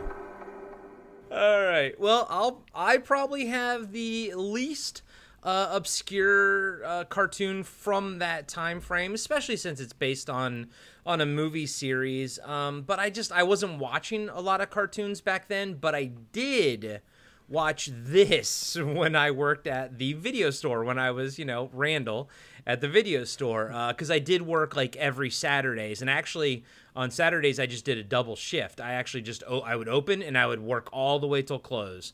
So I watched cartoons like all morning till noon. Then I would usually build a Zoid model uh, up till the night, and then that was it. So, uh, but I do remember Men in Black. So I figured, you know what, this would be a good time to talk about it because I also remember loving it.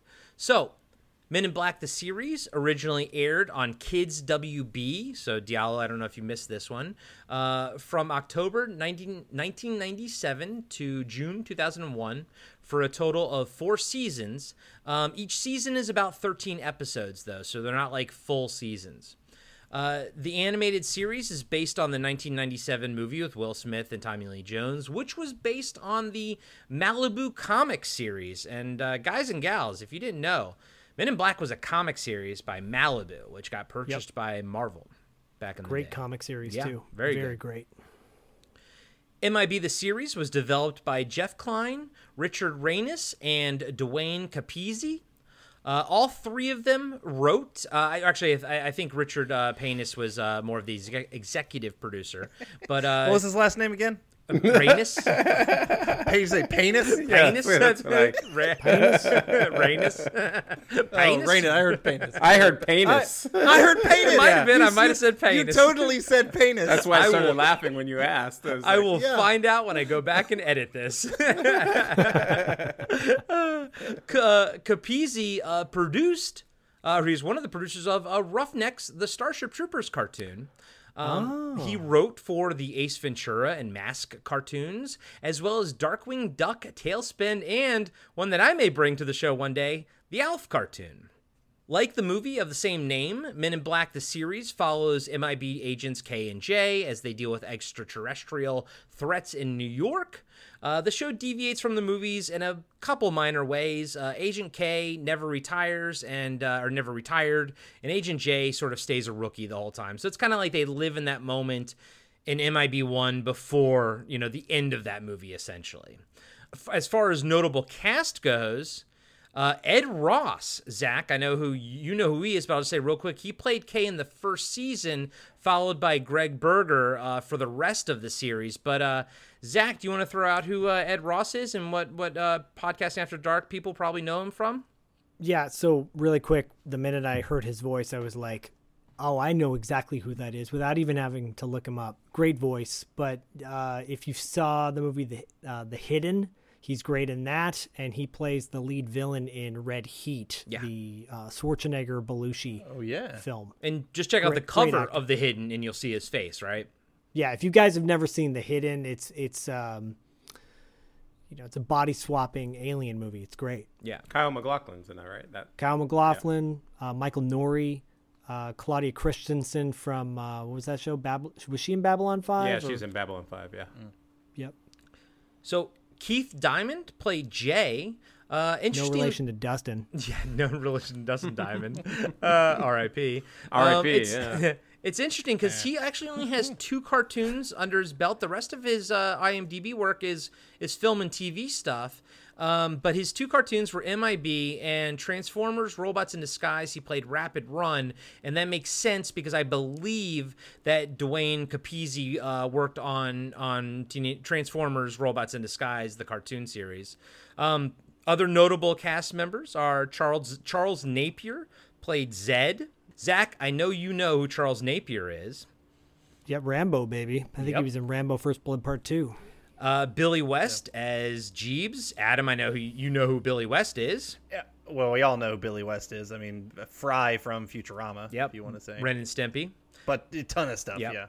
Uh, and then By some the way, I I was gonna say I did an had an audition with Billy West once, and I fucking nicest guy in the world. Super nice guy. That's great. To, that's awesome to hear.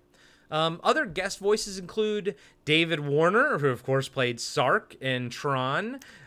Adam Baldwin. Malcolm McDowell and David Warner in one episode. Come on. Crazy. Wow. Well, actually, um, David Warner was also in the. Uh, I think he was in did a voice in reboot as well when we talked about Malcolm McDowell as well. So, um, Clancy Brown. What? it- Awesome. Clancy Brown was in it. Uh, Adam Baldwin Yep. and Vincent D'Onofrio did not he played a different character than the one he played in the movie. Wow, that's Adam. Baldwin, no relation to uh, the Baldwin family. That's yeah, no, none, none at all. He played uh, was it Animal in um in Full Metal Jacket, right? Yep, and, and- Firefly. And of course, I remember, yeah, Firefly is what I think of. Yes, and then Independence it's Day. Jane. Yep, and then in Independence Day as well. Yeah, and Predator 2. He was also in Predator 2. Oh, yeah. And X Files. and my bodyguard. Yes, yes. Adam Baldwin's been around for a while. Now he's Uh, crazy. Yes, yes. He's also a crazy. I think he's a crazy right, you know, person. So No, So he might be he might be a Baldwin then. yeah, exactly. Oh man. um, some Yeah. By the way, Clancy Brown. Clancy Brown. You hear his voice, you're like, that's Clancy Brown. yeah, oh yeah. Oh, Before for sure. we're talking before SpongeBob, the guy was still on doing screen movies like left and right. So this is kind of a Fucking legend. Clancy Brown's awesome. Legend. Yep. Um, one thing that's interesting is that each episode is named. It has a name, and then it's followed by syndrome. So, like for example, uh, the the first episode is called "The Long Goodbye Syndrome." By the way. Zach, it's called the Long Goodbye Syndrome. The Long Goodbye, that's an Elliott Gould movie. Do you think that's an, actually an Elliott Gould movie reference in, in this title here? Yes, I think it is. I- I that think that you're movie right. is it, that movie is like a, a a cool movie for people who noir who know noir. Like Yeah. if you know noir, it's kind of like one of those underground '70s movies. Elliott Gould, if you guys only know him from the Ocean's Eleven movies, you got to watch his stuff from the '60s and '70s. The guy, he's he's a tremendous talent. Like he's he's an icon. I only know him from Friends. I, I was gonna say, my wife loves Friends, and I know they announced um, the the Long Goodbye is getting a Blu-ray release. I'm I'm buying it because I want to watch it with her to show her what what what Papa you know uh, uh, Geller was doing before uh, Friends. You know. Yeah, the guy used to be like Pimp Daddy. Yeah. He was cool. he was like uh he was a symbol, you know, like people that that was when that was when you could be, you know, quote unquote out of shape and still be like at, at an A-list uh when it comes to, you know, the dating scene. the dating scene. Again, I'm editing myself cuz my son's downstairs. So I always liked the art style on this show. I feel like the '90s art style there were there were three different styles of art. There were the CGI '90s shows like like Reboot and Beast Wars. There were the uh, teardrop boob shows like um, Batman animated series, like Bruce Timm's art style with that teardrop boob. It's very like very uniquely styled. And then there's I'm sorry, what was what was that? It's called the t- I again? call it the Teardrop- teardrop boob. Uh, uh, That is so unappealing in every way, shape, and form. And then there's this style, which is very much I, I put in the same category as um, the Tick, uh, and and kind of has that blocky, angular style, which I almost refer to as a post Aeon Flux uh, style to it, essentially. Um, Totally. The humor uh, it's it's one of those shows where you, you hear like oh it's got like adult jokes in it and everything and i think it does. Like it's it's humorous for adults. I found myself laughing through both episodes. I watched um, i watched episode three and i watched episode one. Uh, both of those episodes but i did kind of watch a couple more beginnings uh, so it doesn't happen all the time. But both of those episodes kind of have a cold open where there's almost like a bait and switch. Uh, for example, the first episode, they get a call, you know, K and J go to like a, a firefighters are by a tree. There's a cat in the tree. He climbs, uh, you know, K's like, hey, you know, go get the cat to Jay. Okay. Goes up there. You think the cat's the alien. That's what Jay thinks. Turns out it's the tree that's the alien. Uh, the next episode I watched, episode three, they're at a ball game looking for an alien. A guy hits like a home run. Jay's like, oh, the the the pitcher or the hitter is the alien, and then Kay's like, no, it's the ball, and then you kind of zoom in on the ball, and then it has a great reaction shot of K of Jay looking like very sort of disgusted and bewildered, and this this show is just he gets abused throughout the entire series, and and I love it. I think the humor was great. I think they get the they get the the characters right, and I also think it's a nice it's almost like an amalgamation of the movie and the comic book. They feel it feels like it has elements of both. Obviously, it leans closer to the movie, but I do feel like they were mining some stuff from the comic book as well. Um, but overall, this was a show that I, I I watched every Saturday that I worked, I would watch it. This was one of the few shows because at the time it was a lot of Pokemon, it was a lot of Yu Gi Oh on Saturday mornings. Hated those fucking shows, but when MIB came on later in the af- in the morning, I was so fucking happy to watch that one, and that one actually like retained my attention. And if customers came, I would usually make them wait for a commercial, so because they can go fuck themselves. This dick. this job would be great if it wasn't for the customers. That was my moniker. Um, but yeah, I watched both episodes. I thought it was great. Um, this one, I, I would actually like to keep moving forward with it. Uh, I think it, it holds up well to today. I think there's a lot of good humor in it and a lot of good action. And I also thought it was really neat that because the aliens, and by the way, I think they do a great job of having all these different alien designs. I thought it really cool. But they got no problem killing the shit out of the aliens on a Saturday morning cartoon because they do they don't make the aliens look very humanish at all. And I think that's on purpose because they explode them a lot. And uh, as a kid, I was like, "That's cool. That's fucking cool." but yeah, love this then. I love it now. Um, I think it's I think it's a great show, and obviously it lasted for four seasons, so you know I'm not the only one. Um, but uh, Zach, do you have any any memory of this at all? Were you did you watch this back in the day? Yeah, I think I watched. I I no, not think. I know I started watching it back in the day, and I think I was starting to just fade out on cartoons at that time. I was uh, based on my age, you know, also, but I was also like. I- don't know. It just didn't have the same charm that that the '80s cartoons had for me. Uh, it didn't spark that charm for me. Watching this now, though, is a different story. Uh, you, you hit the nail on the head with the violence. Like the most violent cartoon I ever see. Yeah. Oh, we can kill as many aliens as we want because they're not human. We just kill everybody. It is like Slaughterfest. It's Slaughterfest. It is. It is wild stuff. Like, and and the aliens come out fast and furious, like uh, you know John Carpenter's The Thing on steroids, and it's it is intense. Um, I was curious as I get why Kay would often call Jay slick, and I'm like, is that appropriate? I don't know if calling a, a black guy slick is like. I don't Is know. that one of those old? I mean, he says it in the movie, though, right? I guess Yeah. he does, but it's I'm like, is that a? I was just more curious overall. I'm like, is that appro- racist or not? Maybe it is. I wrote it down like racist question mark. Maybe not. Um, just curious. Not as Anyways, racist as Bill and Ted's Excellent Adventure. True. true. It's true. So no, I, I was I was enjoying it. Um, the animation style, it's just it's more modern than I'm like mo- that I'm into. I remember from Uh, our Tick episode, you weren't a big fan of that angular, blocky sort of style. Yeah, I don't like it. it. I know it got even more kind of over the top with uh, the, like the Tron cartoon that came out for for a minute, and I'm like, it just it doesn't do it for me. I, w- I would like to see more of a traditional style, but that's just me. That's just me. Um, uh, the writing's really good. Uh, I thought that the this episode in particular, with the kind of twist at the end, because there is one, uh, was was totally made sense and was enjoyable. I was distracted by the awesome voice actors, where I'm like, God, God, I could listen to this guy talk all day. He's great. Um, the the one female character is that supposed to be Linda Fiorentino's character from the movies? Yes, I think so. Yes, Yeah. Okay. It's always interesting when they like decide to go with a blonde instead of brunette. Completely Uh, different. that's Yeah. It's like in Yeah. Ghostbusters when they made Janine look like just so different. Or Yeah. or Egon Scandinavian. Yeah, even yeah, yeah. Yeah, I'm like, well, give her a rat tail then if you're gonna do that. So, um, or a mullet, that would have been fantastic. But no, I, I love the. I remember the nostalgia of the movie. I enjoyed the movie when it came out. I had those. Ma- I still have those Malibu comics uh, tucked away in a box somewhere, and they are bagged, by the way. That's a reference to the episode of Two Dollar Late Fee and Pad that Corey and I did with Dustin, where Dustin confessed that his comic books are just in a box somewhere. And I died inside, and Diallo, I died for you inside.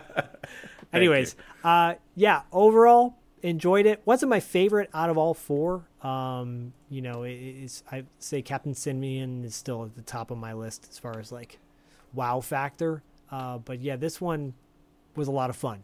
I, just want to throw out real quick too that I loved the intro theme song and and just the the video like what they're doing, especially the the alien the human alien lineup. You know when they kind of have to Yes. and then the one guy goes like ah like They step to the side and Yeah. then they go wacky. Yeah, and then that one guy does like a wacky pose at the end, and I'm like, it's it's I don't know, man. They nail it in that intro. I really, really, really dug that. Yeah, I'll, I'll add one more thing. I really enjoyed the nods to the movie. Um, I, in fact, dare I say, I might enjoy them this more than the movie. I watch would watch it more possibly. Yeah, I, I actually kind of feel that same way too. Uh, Diallo, what were your thoughts on Men in Black the cartoon? Well, this was one of the other ones. Go. that- I'm kind of realizing that I like. I think this era of as I was getting older, because by this time, the time this show came out, I was like, I mean, I was in my late 20s. and I'm much older than you guys, and so my critical eye was probably at like kind of getting to its peak at that point. Um, so I remember. So I liked Men in Black enough that I have some issues with it along racial lines and representations. Um, and but it's a overall it's a fun movie. I actually I don't know what it is about me, but I often like the second movie in series a lot more than I do some of the first ones. So I actually really I I remember enjoying the second one more, and I really like the third one actually. I'm not gonna lie to you, dude. I love the third one. Yeah, third one's like it's almost like a refresh reboot, and it's like it's a lot. I like it a lot better. The first one, Is that Like the one a- with uh, Josh Brolin? yeah, Yeah, yeah, yeah, and he does it like spot on. Yeah. Tommy Lee Jones, yeah. Tommy Lee. yeah, it's like it's so good. Um, but yeah, like I- I've never been on fire for Men in Black, especially the first movie. I just I just didn't like. Every, kind of like the hype about it, and Will Smith's in my face all the time. The the songs and the dancing, the videos. Um, This was his peak, though. yeah, say? yeah, definitely was his peak. Yeah, and um, the only thing that could take him down was Wild Wild West after after this. But uh, I did uh, did watch the cartoon. It was on. I think you said it was on um, WB. By that time, I was able to watch it, and it was in that block. I think of like uh, I think they had Batman and Superman, and um, so I was specifically only watching certain cartoons at that time, kind of like Zach. I think I was kind of phased out of a lot of stuff, so I only specifically was really watching Batman um, Superman, um, and then like Power Rangers shows. It's not even a cartoon. It counts, though. like it's a kid show. Like the X Men Evolution, I think was like the later Oh. end of Un- that era. Underrated show. Underrated yeah, show. I, I really love. I X-Men I loved X Men Evolution. Yeah, I thought that like, was really fucking. It's good. one of my favorite versions of the X Men. Yeah, dude. Me too. Yeah. Dude. Uh, that's it's like my favorite Rogue for sure. Yeah. So, anyways, I so like I I just wasn't as on fire for stuff that time, and you know you you brought up uh, the animation style, and I remember like right around that time, I think it was on Fox. It might have been on Fox. It might have been on w- WB Kids uh, Godzilla cartoon. Yeah. And I remember it kind of having that same. Like it, it felt like the same look, the same palette. It was kind of dreary, and I didn't. I just kind of. I don't know. There was something about it I didn't like. I didn't like um, K's. Uh, he just was so deadpan. It just I couldn't get into it. I really have nothing great to say about this. Um, I just never been a like Men in Black's just never been like a thing for me. So I but I do remember watching it. Um, but like I think I was just kind of passively watching it on my way to watching other stuff. So um, yeah, that's kind of where I'm at with it. Like you know, I don't. You weren't uh, getting jiggy with it? yeah, I was not. I could, I could, uh, that song, like the video, the the sunglasses, and the dancing with the aliens, and I just was. I wasn't. I wasn't a part of that. Uh, wasn't. I wasn't down with it. Well, and you guys both brought up good points, and I, I should reiterate. I probably wouldn't have seen this if I wasn't working at retail with access to a TV all day Saturday. Yeah, you needed something to do. Yeah, you need something to do. You need all day. something to do. So I probably wouldn't have seen it. And and weirdly, Diallo, I'm kind of with you. I was never the biggest MIB fan, um, but probably I was probably the biggest fan of uh, this cartoon, and then probably part three of, of the series or the movies, which I loved. So, um, Adam, did uh, what's your familiarity with this cartoon? This was a cartoon I was quite familiar with. I did watch it when I was younger. I was at the perfect age for this cartoon because I was right at 11, 12 when this cartoon started. Perfect. And so I absolutely watched it. I had the Men in Black soundtrack tape, and I fucking loved it. I, I uh, rewound that shit and listened to it all the time, and I You love got the music video. yeah, I got I got jiggy with it, and I um I dug it. I dug the show. I dug the franchise, and so like I was in. I was in for the show pretty much right from the start. I as- apart from y'all, I actually really like the animation style. Um, maybe because I have a lot of nostalgic ties like to the other shows that they were. It sounds like they uh, looking at it, they actually also worked on Extreme Ghostbusters. That makes Um, sense. So Did they yeah. work on Jumanji also? Yes, Wasn't Ju- Jumanji looked ex- is exactly the same as did Godzilla. Um, they also worked on Jackie Chan Adventures, Yeah. which which is a show I I like. watched I like that that too. show. Yep. And I like Yeah. Jumanji. Yep, and the Boondocks. Actually, they were they were part of the Okay. Boondock stuff. So very cool, very cool stuff. Uh, so what I love the most about this show, and you guys kind of already kind of uh, you know stepped a little bit into this, was I felt the overall feel and the vibe I got from the movie translated well to the show. And I and I felt like, you know what? Yes, it's not like perfect continuity because things were a little bit off on timing from watching when the movies were to what happened in the show, but like the dynamics were there. I liked the deadpan K, um, Jay being kind of like the fresh meat who kept kept getting beaten up because he didn't know what the hell was doing, and like the exactly the bait and switch jokes didn't get tired for me. You know, I watched actually I watched a couple extra episodes on this after I watched that first one uh, that you posted because I was like. I, I remember the show. The intro was great. The second I saw the the steps, the Yep, feet you- that they were knew the walking, I was like, "Oh yes!" and so it, it all kind of flooded back with this one, um, and it was a it was a fun show. It was not a perfect show, fuck no, but it was a solid show for its time. It's one that I am nostalgic for. Um, and I feel like a lot of the kids around my age, exactly, I am younger than y'all, and like this hit right at the right time. Will Smith, Will Smith's peak, and you know, granted, you know, he wasn't part of this show, you, had some of that you know love from the movie into this one um, and i was definitely a kids wb fan. I ended up watching quite a bit of stuff on uh, that station. And so yeah this was a show that was in my regular rotation. And, and so I- obviously watching it now, it still holds up.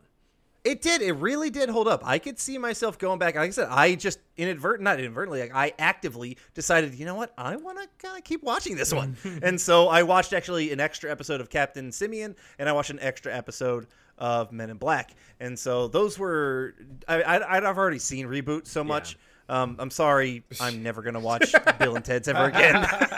Wow.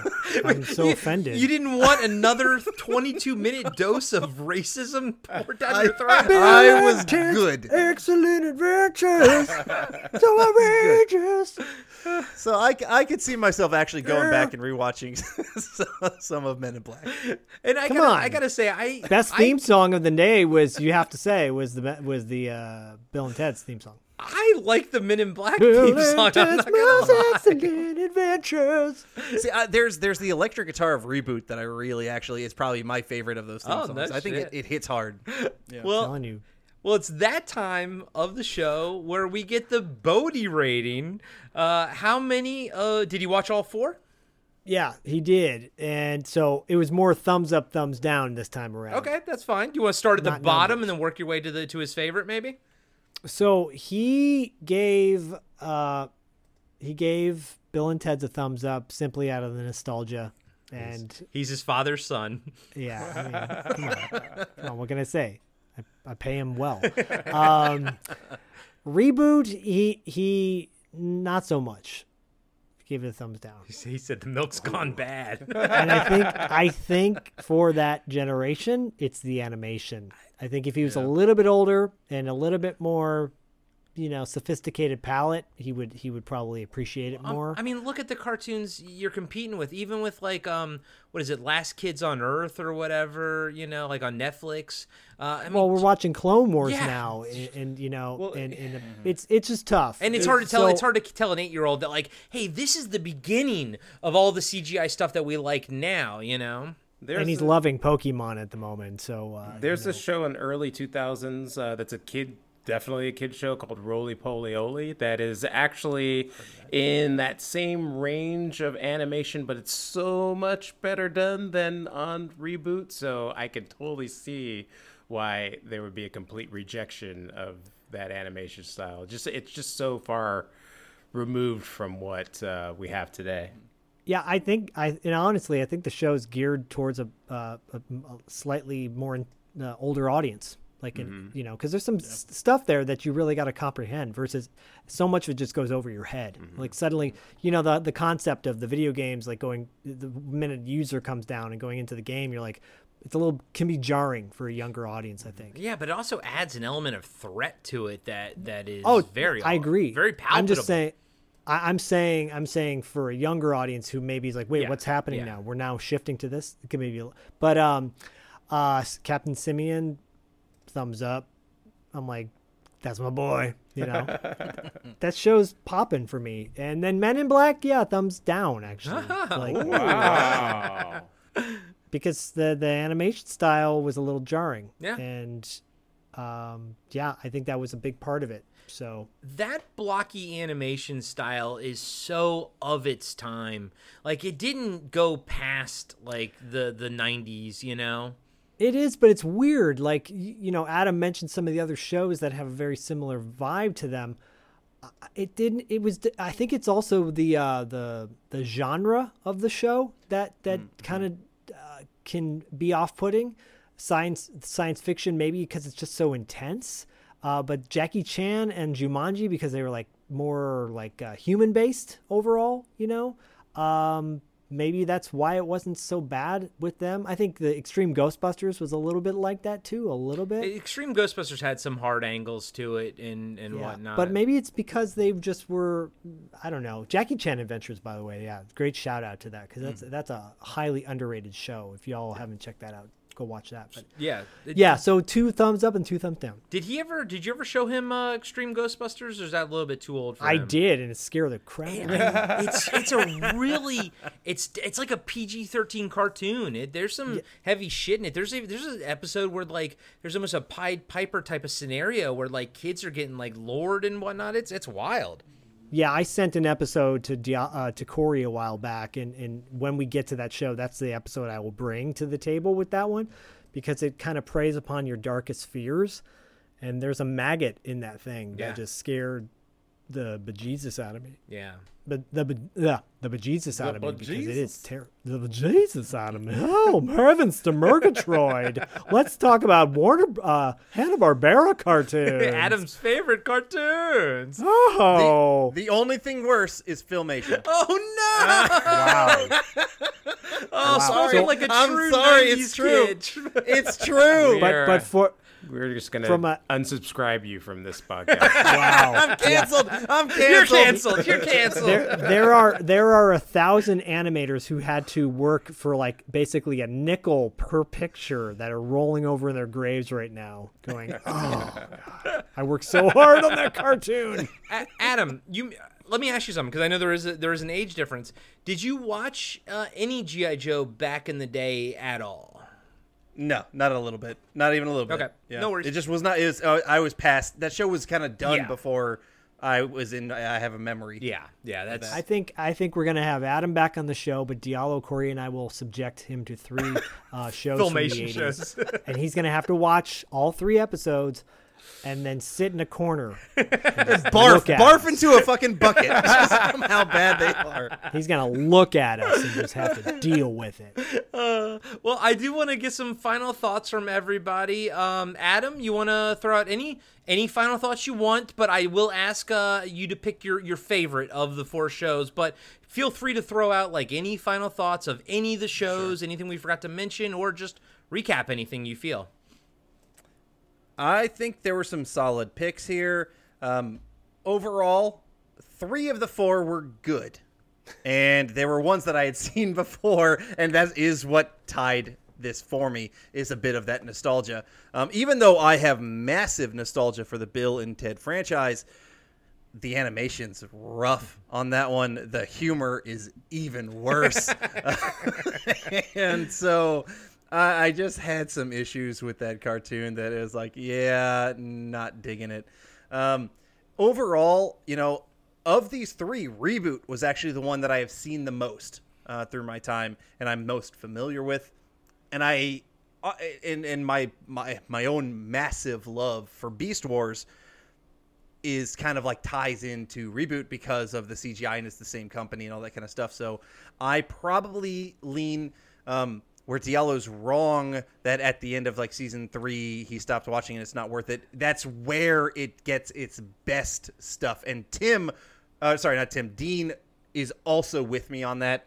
And so, but Tim, but, but Dean and I are like right around the same age. Yeah, yeah. Like we, that's that is our spot. And so I, I that's probably my favorite of the three, just because I know that one the most. If we're talking about just these four episodes that we watched, I would probably throw probably Captain Simian as my favorite of just those four episodes. But knowing reboot like I do and knowing Men in Black like I do, those were all really strong stuff.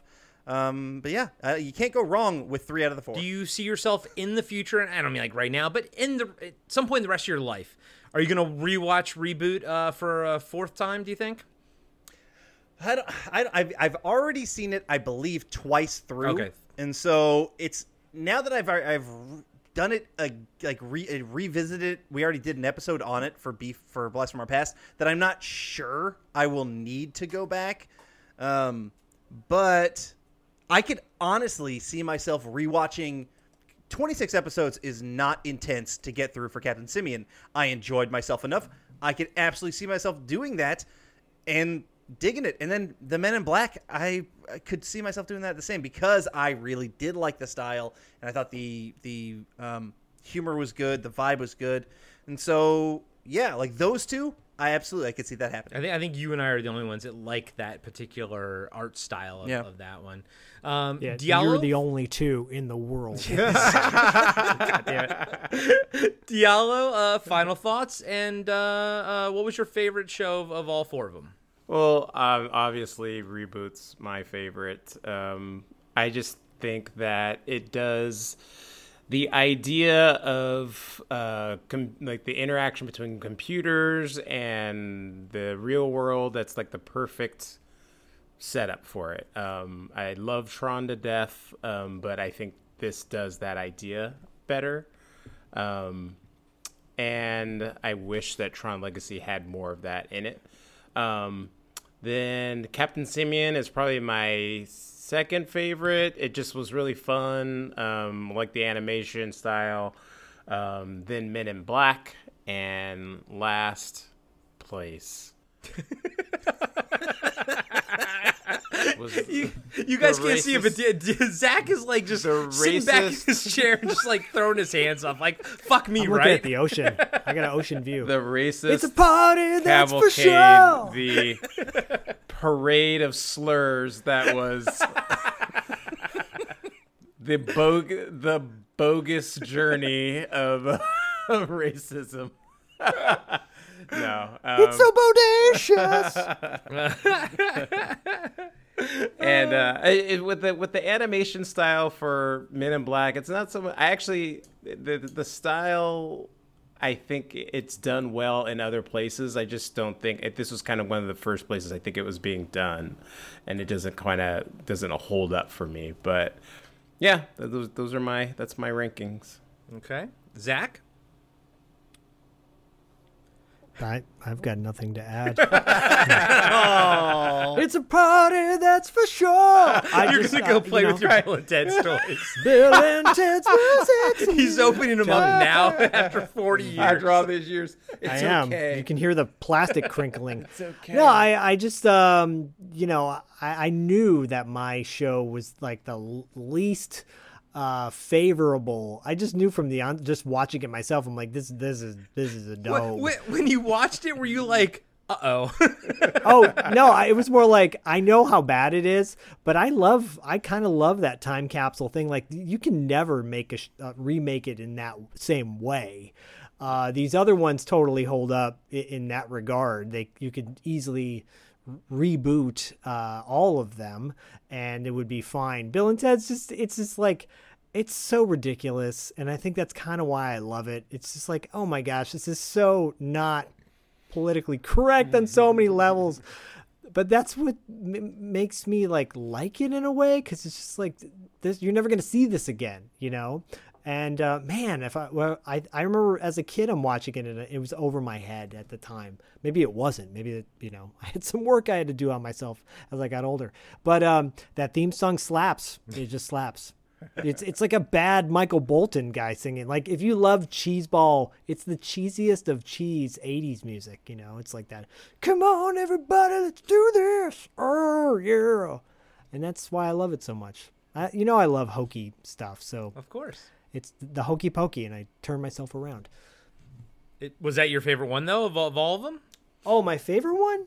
No, Captain Simian's my favorite one. yeah, no, Captain Captain fucking Simian. but I but you know I think that's something to be recognized. Uh, Obviously, on this show, we bring up sh- shows that have, are known to a larger audience, but that one just totally fell by the radar. Uh, and you know, seek out these. Go on IMDb and sometimes scroll down to shows like this. Yeah. You know, if you scroll on to Bucky O'Hare, it's on there along with a few other shows. You know, I brought up Spartacus and the Sun Beneath the Sea a while, long while back, and like all these shows we bring up are are, are had an audience, had a lot of people watching them. Um, it's also regional sometimes. Sometimes regionally they don't hit as well. So, uh, yeah, dig deep, guys. Go looking for them, and you'll find little diamonds in the rough, like Bill and Ted's Excellent Adventures. See, I didn't I didn't dislike the animation style or anything like that. For me, Bill and Ted's it was just the rampant, rampant in your face racism that was the biggest Well- problem. really quick about the animation style. It's really interesting how they make Bill and Ted look dramatically different. Bill looks like very cartoon, like car- cartoonish one way, and then Ted has like black eyeballs, like Yeah. little black dots. Mm-hmm. It's very weird. I like it. It's just different, and yeah, racist. Noted. but uh, as much as I love Men in Black, uh, I knew going in I was to like it. Uh, I'm glad to see it still holds up. Uh, reboot a show that I I actively didn't watch because I was an art snob. Um, I you know what I kind of wish I did watch it. I think that if I had invested the time in it and gone through it all the way to the end, I probably would have been happy with with the experience. From what I hear from people, but Adam, you're you're the big winner tonight, buddy. Captain Simian was fucking awesome, man. Captain Simian, so awesome. Dude, the animation was great, the design was great, the the the the action was fun, and then on top of it, the icing on the cake was that just that moment of like, we know shit about shit. You know, we know stuff about mm-hmm. like time and space and wormholes, and I was like, that's that's fun, man. I, it's it's a fun show.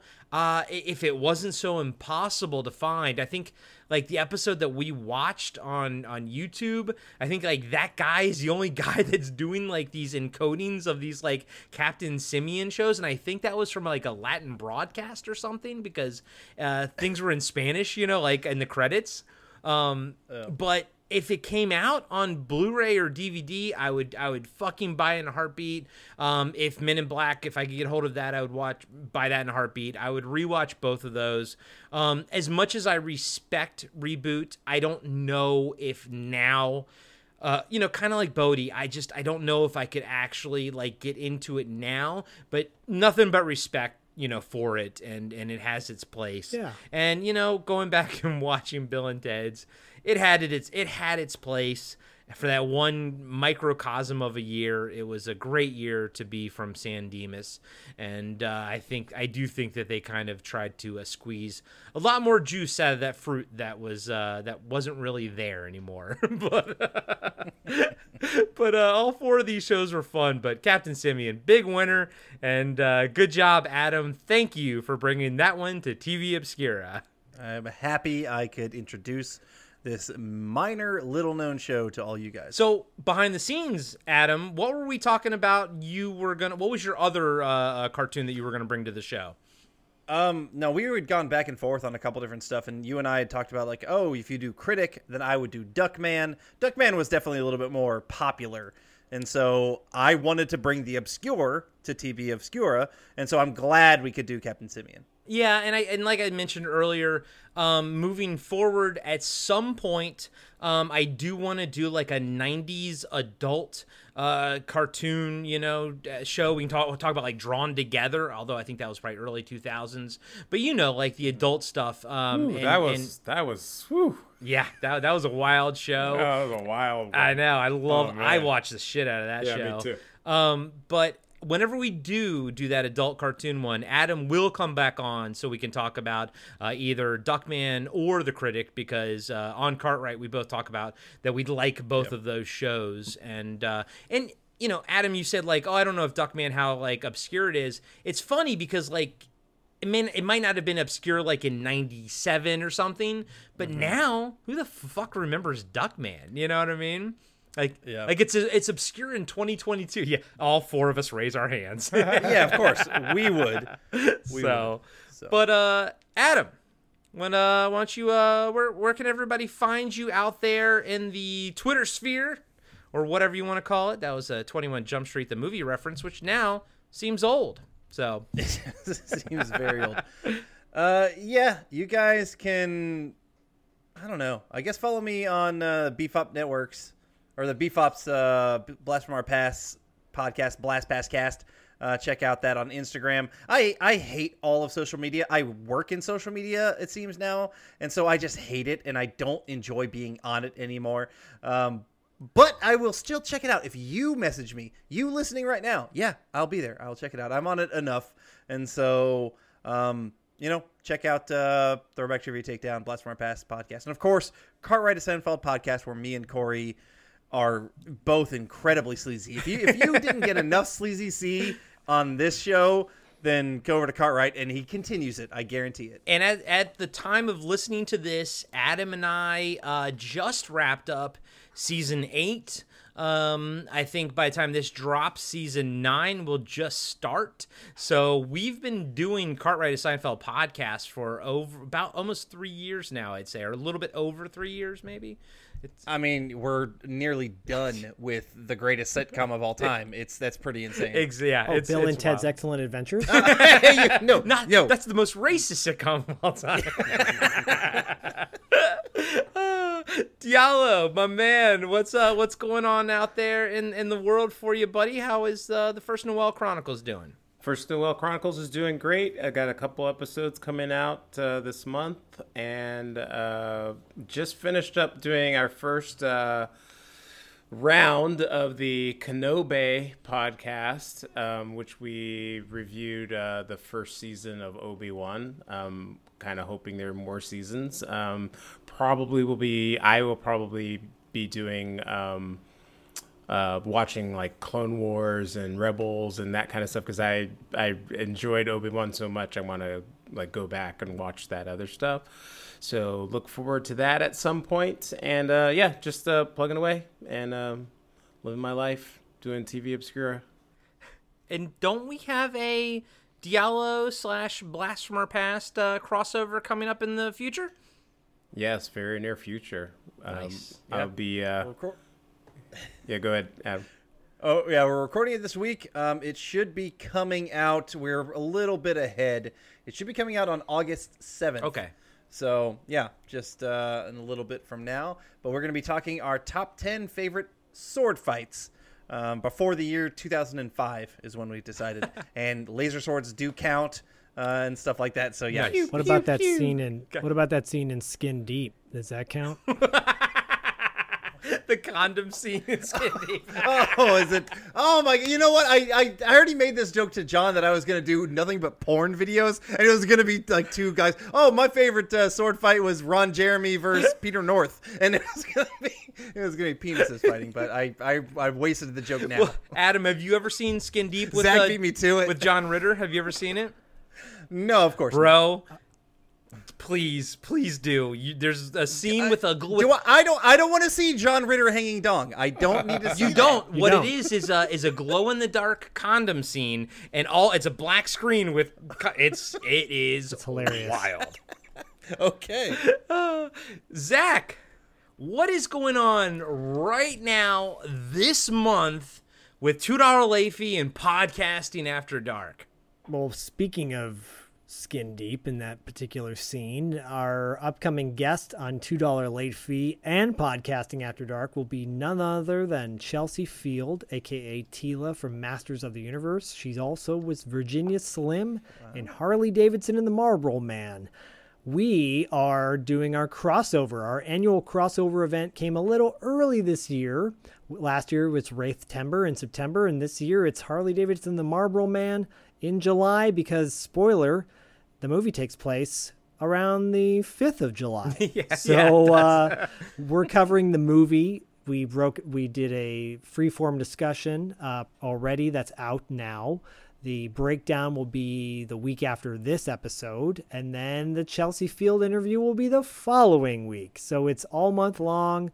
July is mighty fine. If you're a fan of Harley Davidson, the Marlboro Man, good for you. If you're not, uh, good for you. Either way, you're going to enjoy yourself. We have a lot of banter. Dustin uh, from $2 Late Fee and I uh, and Corey, the three of us together, had a lively discussion on all two episodes. And then the one we did with Chelsea was a great interview. She's got a lot of fun stories to tell you. You're gonna, you're going to really enjoy it. and she doesn't do a lot of interviews. In fact, Nope. Uh, the only reason she did this interview is because her pal Hart Bochner, who Zach and Diallo, uh, uh, sorry, who Zach and Dustin interviewed for two dollar late fee, uh, vouched for us essentially. Um, Adam, you know Hart Bochner from Die Hard as uh, wh- what was the name of Die Hard, Zach?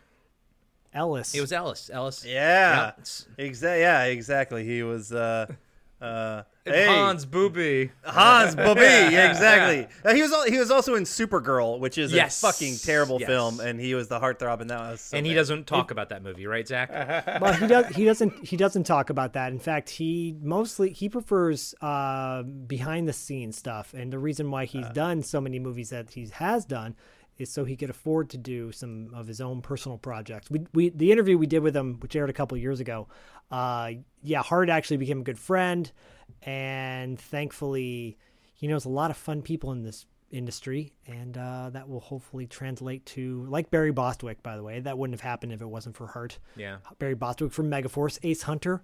But yeah, Chelsea, uh, who's married to Scott Bakula, who's also a good friend of Hart's. Um, they're all good people. So uh, she came on the show and did us a solid by going down nostalgia street and uh, telling us some dirt. and she, she digs she digs in and you know she was like oh i don't usually do interviews because I don't, I don't know if i have anything to add you know to the conversation and by the time we were done with the the the, her- the conversation me and Zach were like, "Holy shit! Like that was an that was an amazing interview." So the um the I'll be editing our four and a half hour breakdown of Harley Davidson and the Marlboro Man that uh, I walked us through. I broke down that, so I'll be editing that uh, soon. Uh, that'll drop a week after this. So basically, TV Obscura is the little hiatus in the middle of the month uh, between uh, all the Harley Davidson and the Marlboro Man stuff. Um, but uh, if you already listened to the two dollar late fee pad crossover one already, you'll know that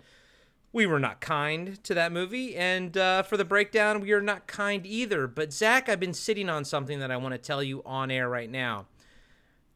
I can't stop thinking about that movie. And I think I might actually like it at this point because I can't stop fucking thinking about it. So I don't know what that means, Yep. but it's going to be an interesting discussion this month on Wrap Up After Dark between me and Zach uh, once we talk about all things Harley Davidson and the Marlboro Man. Maybe we'll snag Dustin for that too. But uh, so for the Patreon. let's let's try to make that happen. Let's get Dustin on that one for sure. Um, but thank you all so much, uh, Adam. Thank you so much for being on this episode. Diallo, thank you as always for being on TV Obscura. Um, go check out everything you know the BFOP network has to offer. Uh, go check out Blast from Our Past. Go check out Throwback Trivia Takedown. People don't forget Return, Revenge, Resurrection. Talk back. Talking Back. I was gonna say Talk Back Pod. Sometimes in my head, I just know what the at sign the is. Instagram. Yeah, you know what I mean. Uh, Cartwright to Seinfeld podcast, Action Action, uh, all the all the shows, and of course all the friends of the network. Uh, go check out uh, Two Dollar Fee, Ready to Retro, uh, Kano Bay, Cinema Nine podcast. Give me back my action movies. Give me back my horror movies. All of our friends out there in the podcasting world that we know and love. Uh, Donna of the Dead uh, podcast is another great one. Go check that one out as well. And uh, and Manic Movie Monday podcast, Yes. a brand new one. Yes, our good. friend Aaron Don Gilmer. Go check out. Uh, we we uh, Bringing the heat. so uh, we did her movie. So Aaron, uh, Zach, what movie did Aaron pick for us to do? Hard ticket to Hawaii. Yes. It's not paradise all the time. So good, so good. So Aaron, Aaron knows her sleaze and she knows her cult movies, and now she has a podcast on there, uh, Manic Movie Monday. So please go check that out. Go check out all of her friends, and uh, as always, We'll catch you on the obscure side.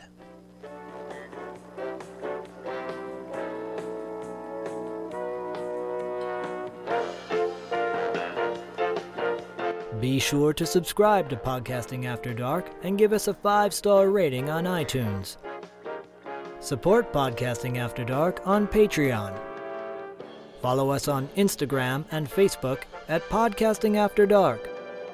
And visit us next time for another installment of Podcasting After Dark with Corey Stevenson and Zach Schaefer.